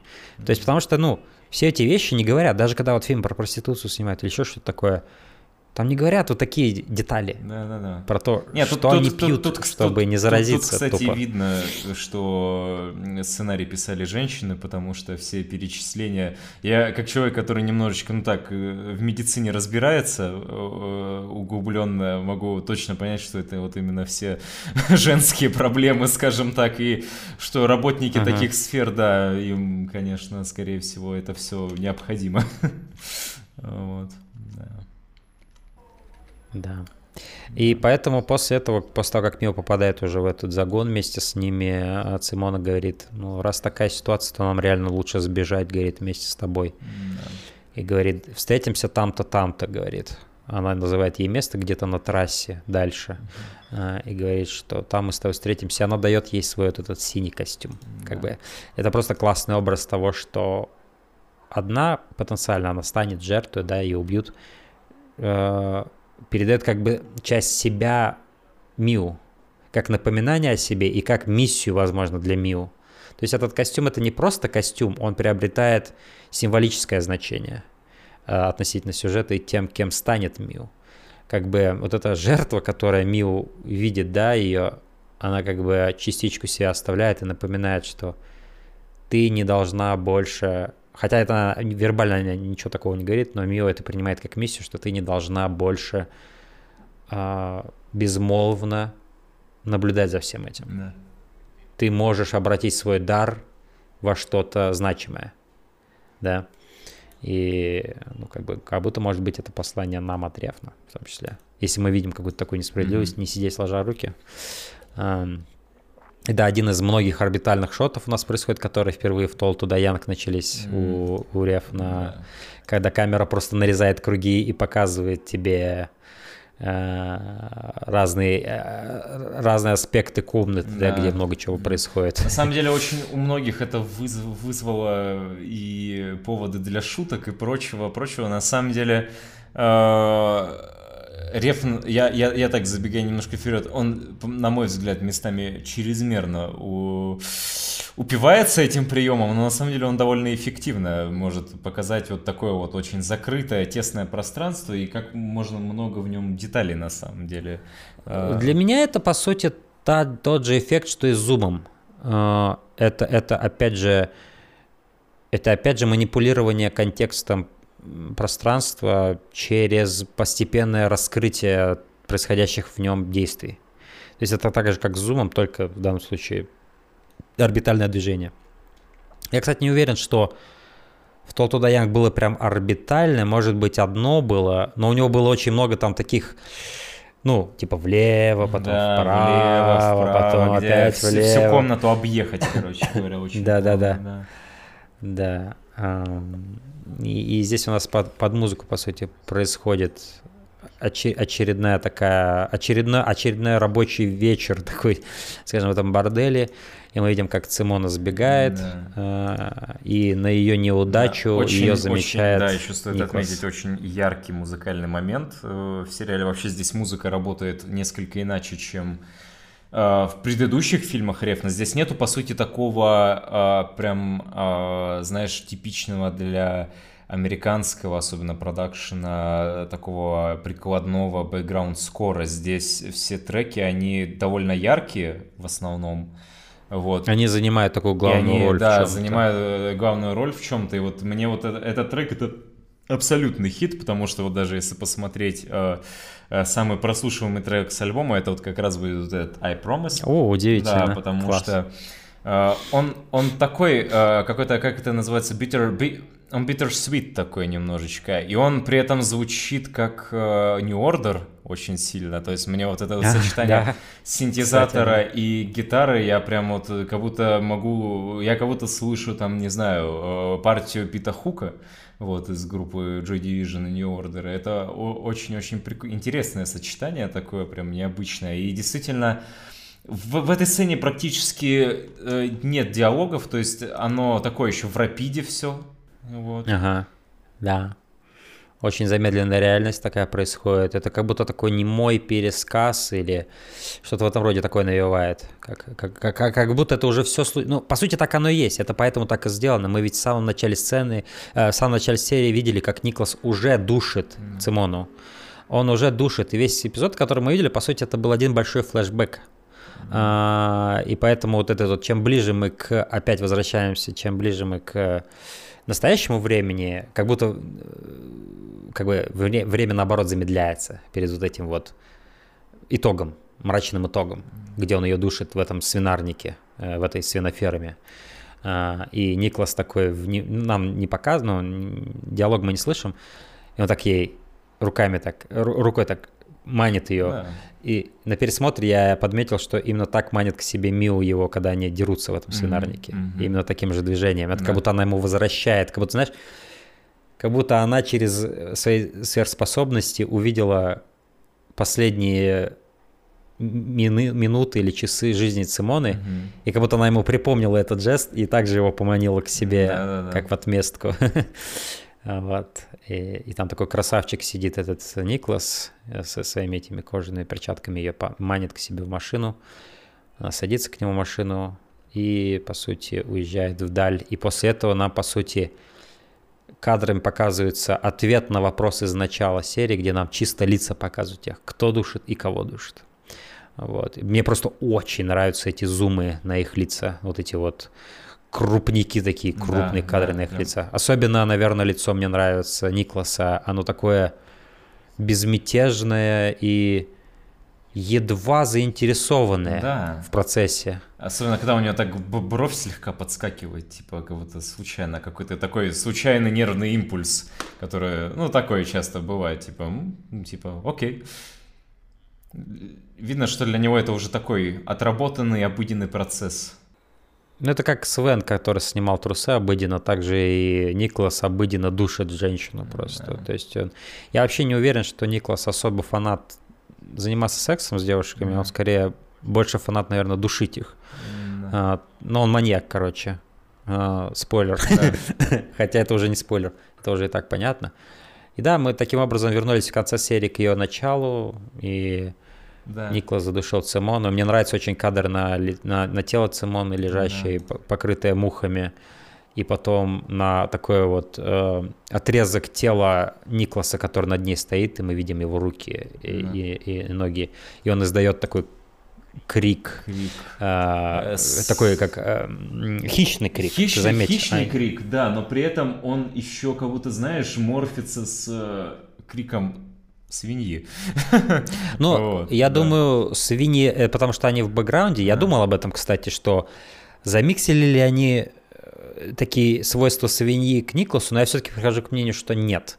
Я думаю, что все-таки Рефан здесь дифференцирует Никласа от Свена. Свен mm-hmm. это такой свин реально, mm-hmm. то есть он такой безвредный, ну как безвредный относительно, да? Mm-hmm. Ну такой, Дура, типа дурак как, просто, как, как ты его назвал, скид скуф, или скип?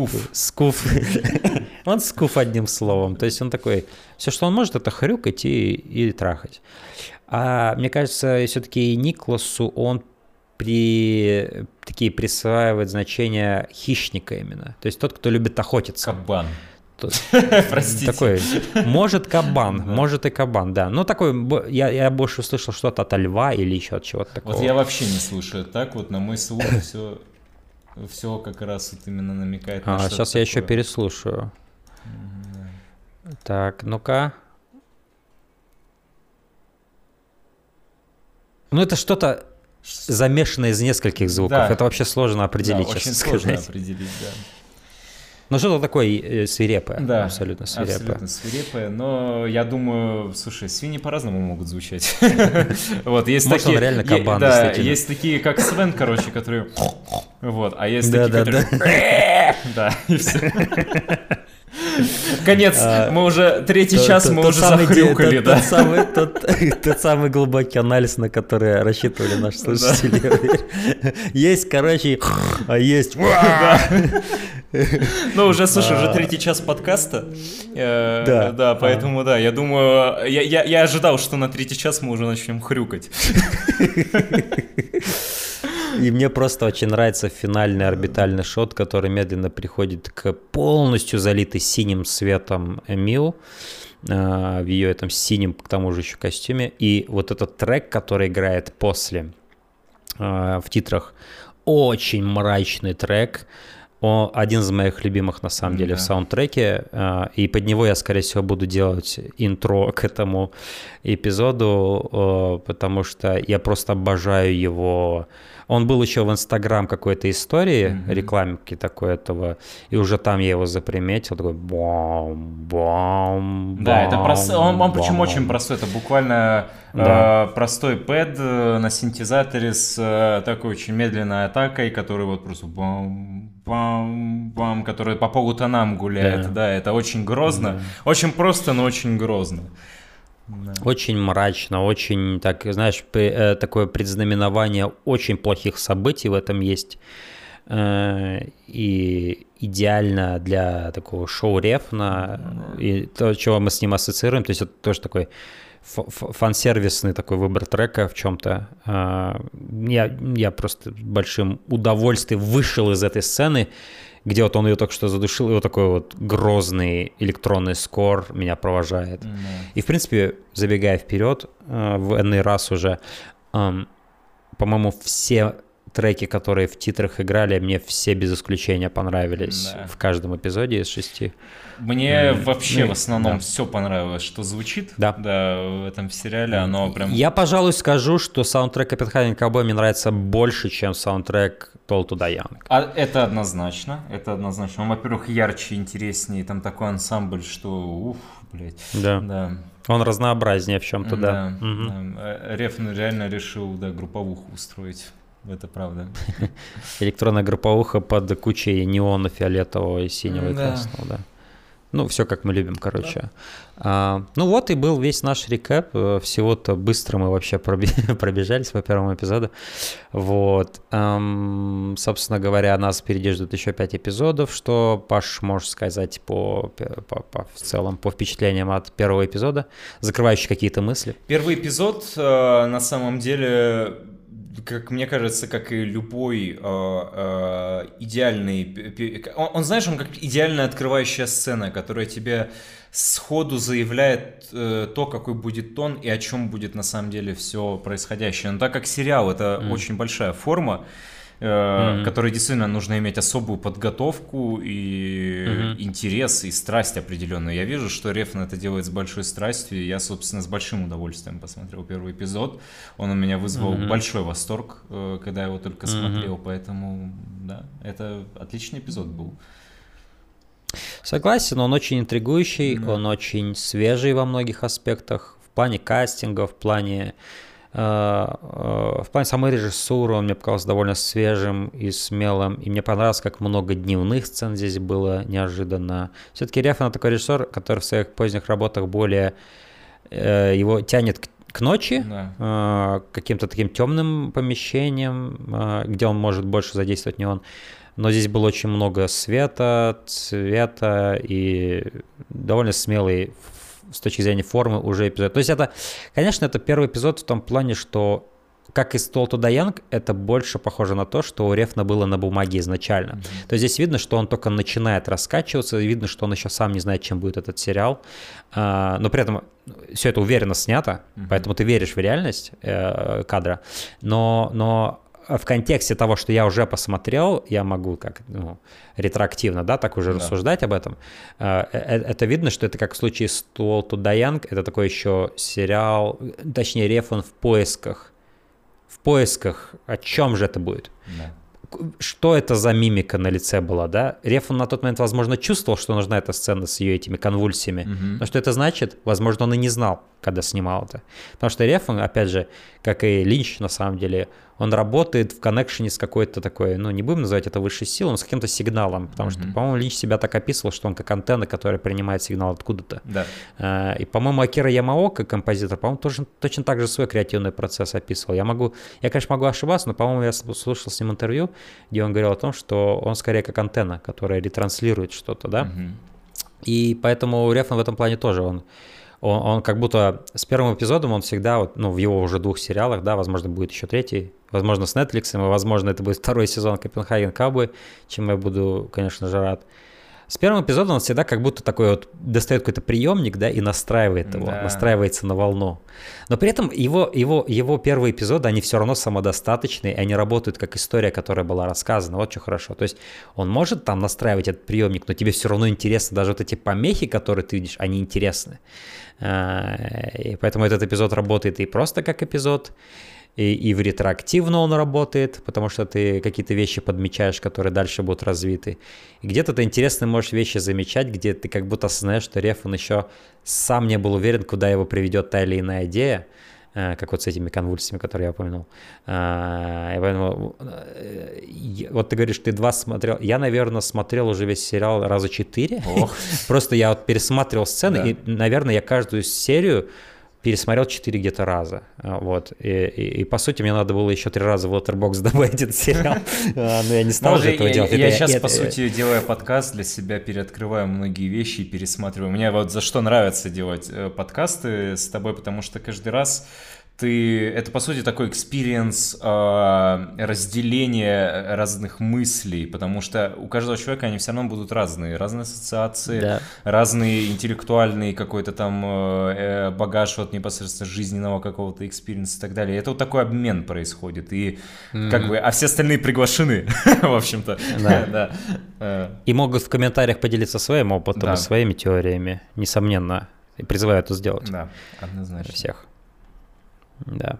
Что ж, ну, впереди нас ждут еще пять увлекательных эпизодов подкаста, где будет столик всего обсудить. Я, я, я, я предсказываю dick pic. Да, dick Вот, pic, я предсказываю, да. да. Это не призыв посылать нам дикпики, не подумайте. Это скорее термин пикового наслаждения от какой-то арт-формы. Да, да. сегодня, сегодня у нас такой термин появился. Вот. А, собственно, много энтузиазма у меня было насчет этого сериала, когда я посмотрел этот первый эпизод. Угу так он меня захайпил и так он меня заинтриговал. И столько же энтузиазма у меня по поводу наших последующих с тобой, Паша, подкастов. Так что спасибо, что был сегодня да, со мной. Спасибо, что пригласил. И обсуждал. Да. Что ж, друзья, еще встретимся с вами пять раз для последующих пяти эпизодов. Э, вот. И посмотрим, куда нас приведет Николас Винегрефен, потому что да, я посмотрел этот сериал четыре раза. Да, я делал с Пашей уже подкаст про Тол Туда Янг. И я все еще понятия не имею, каким мыслям нас приведут эти пять эпизодов в последующих подкастах, поэтому да. это тоже, конечно, мне самому интересно будет э, э, найти это. вот. Что ж, спасибо, Паша. Спасибо, Стас. Всем пока. Всем пока.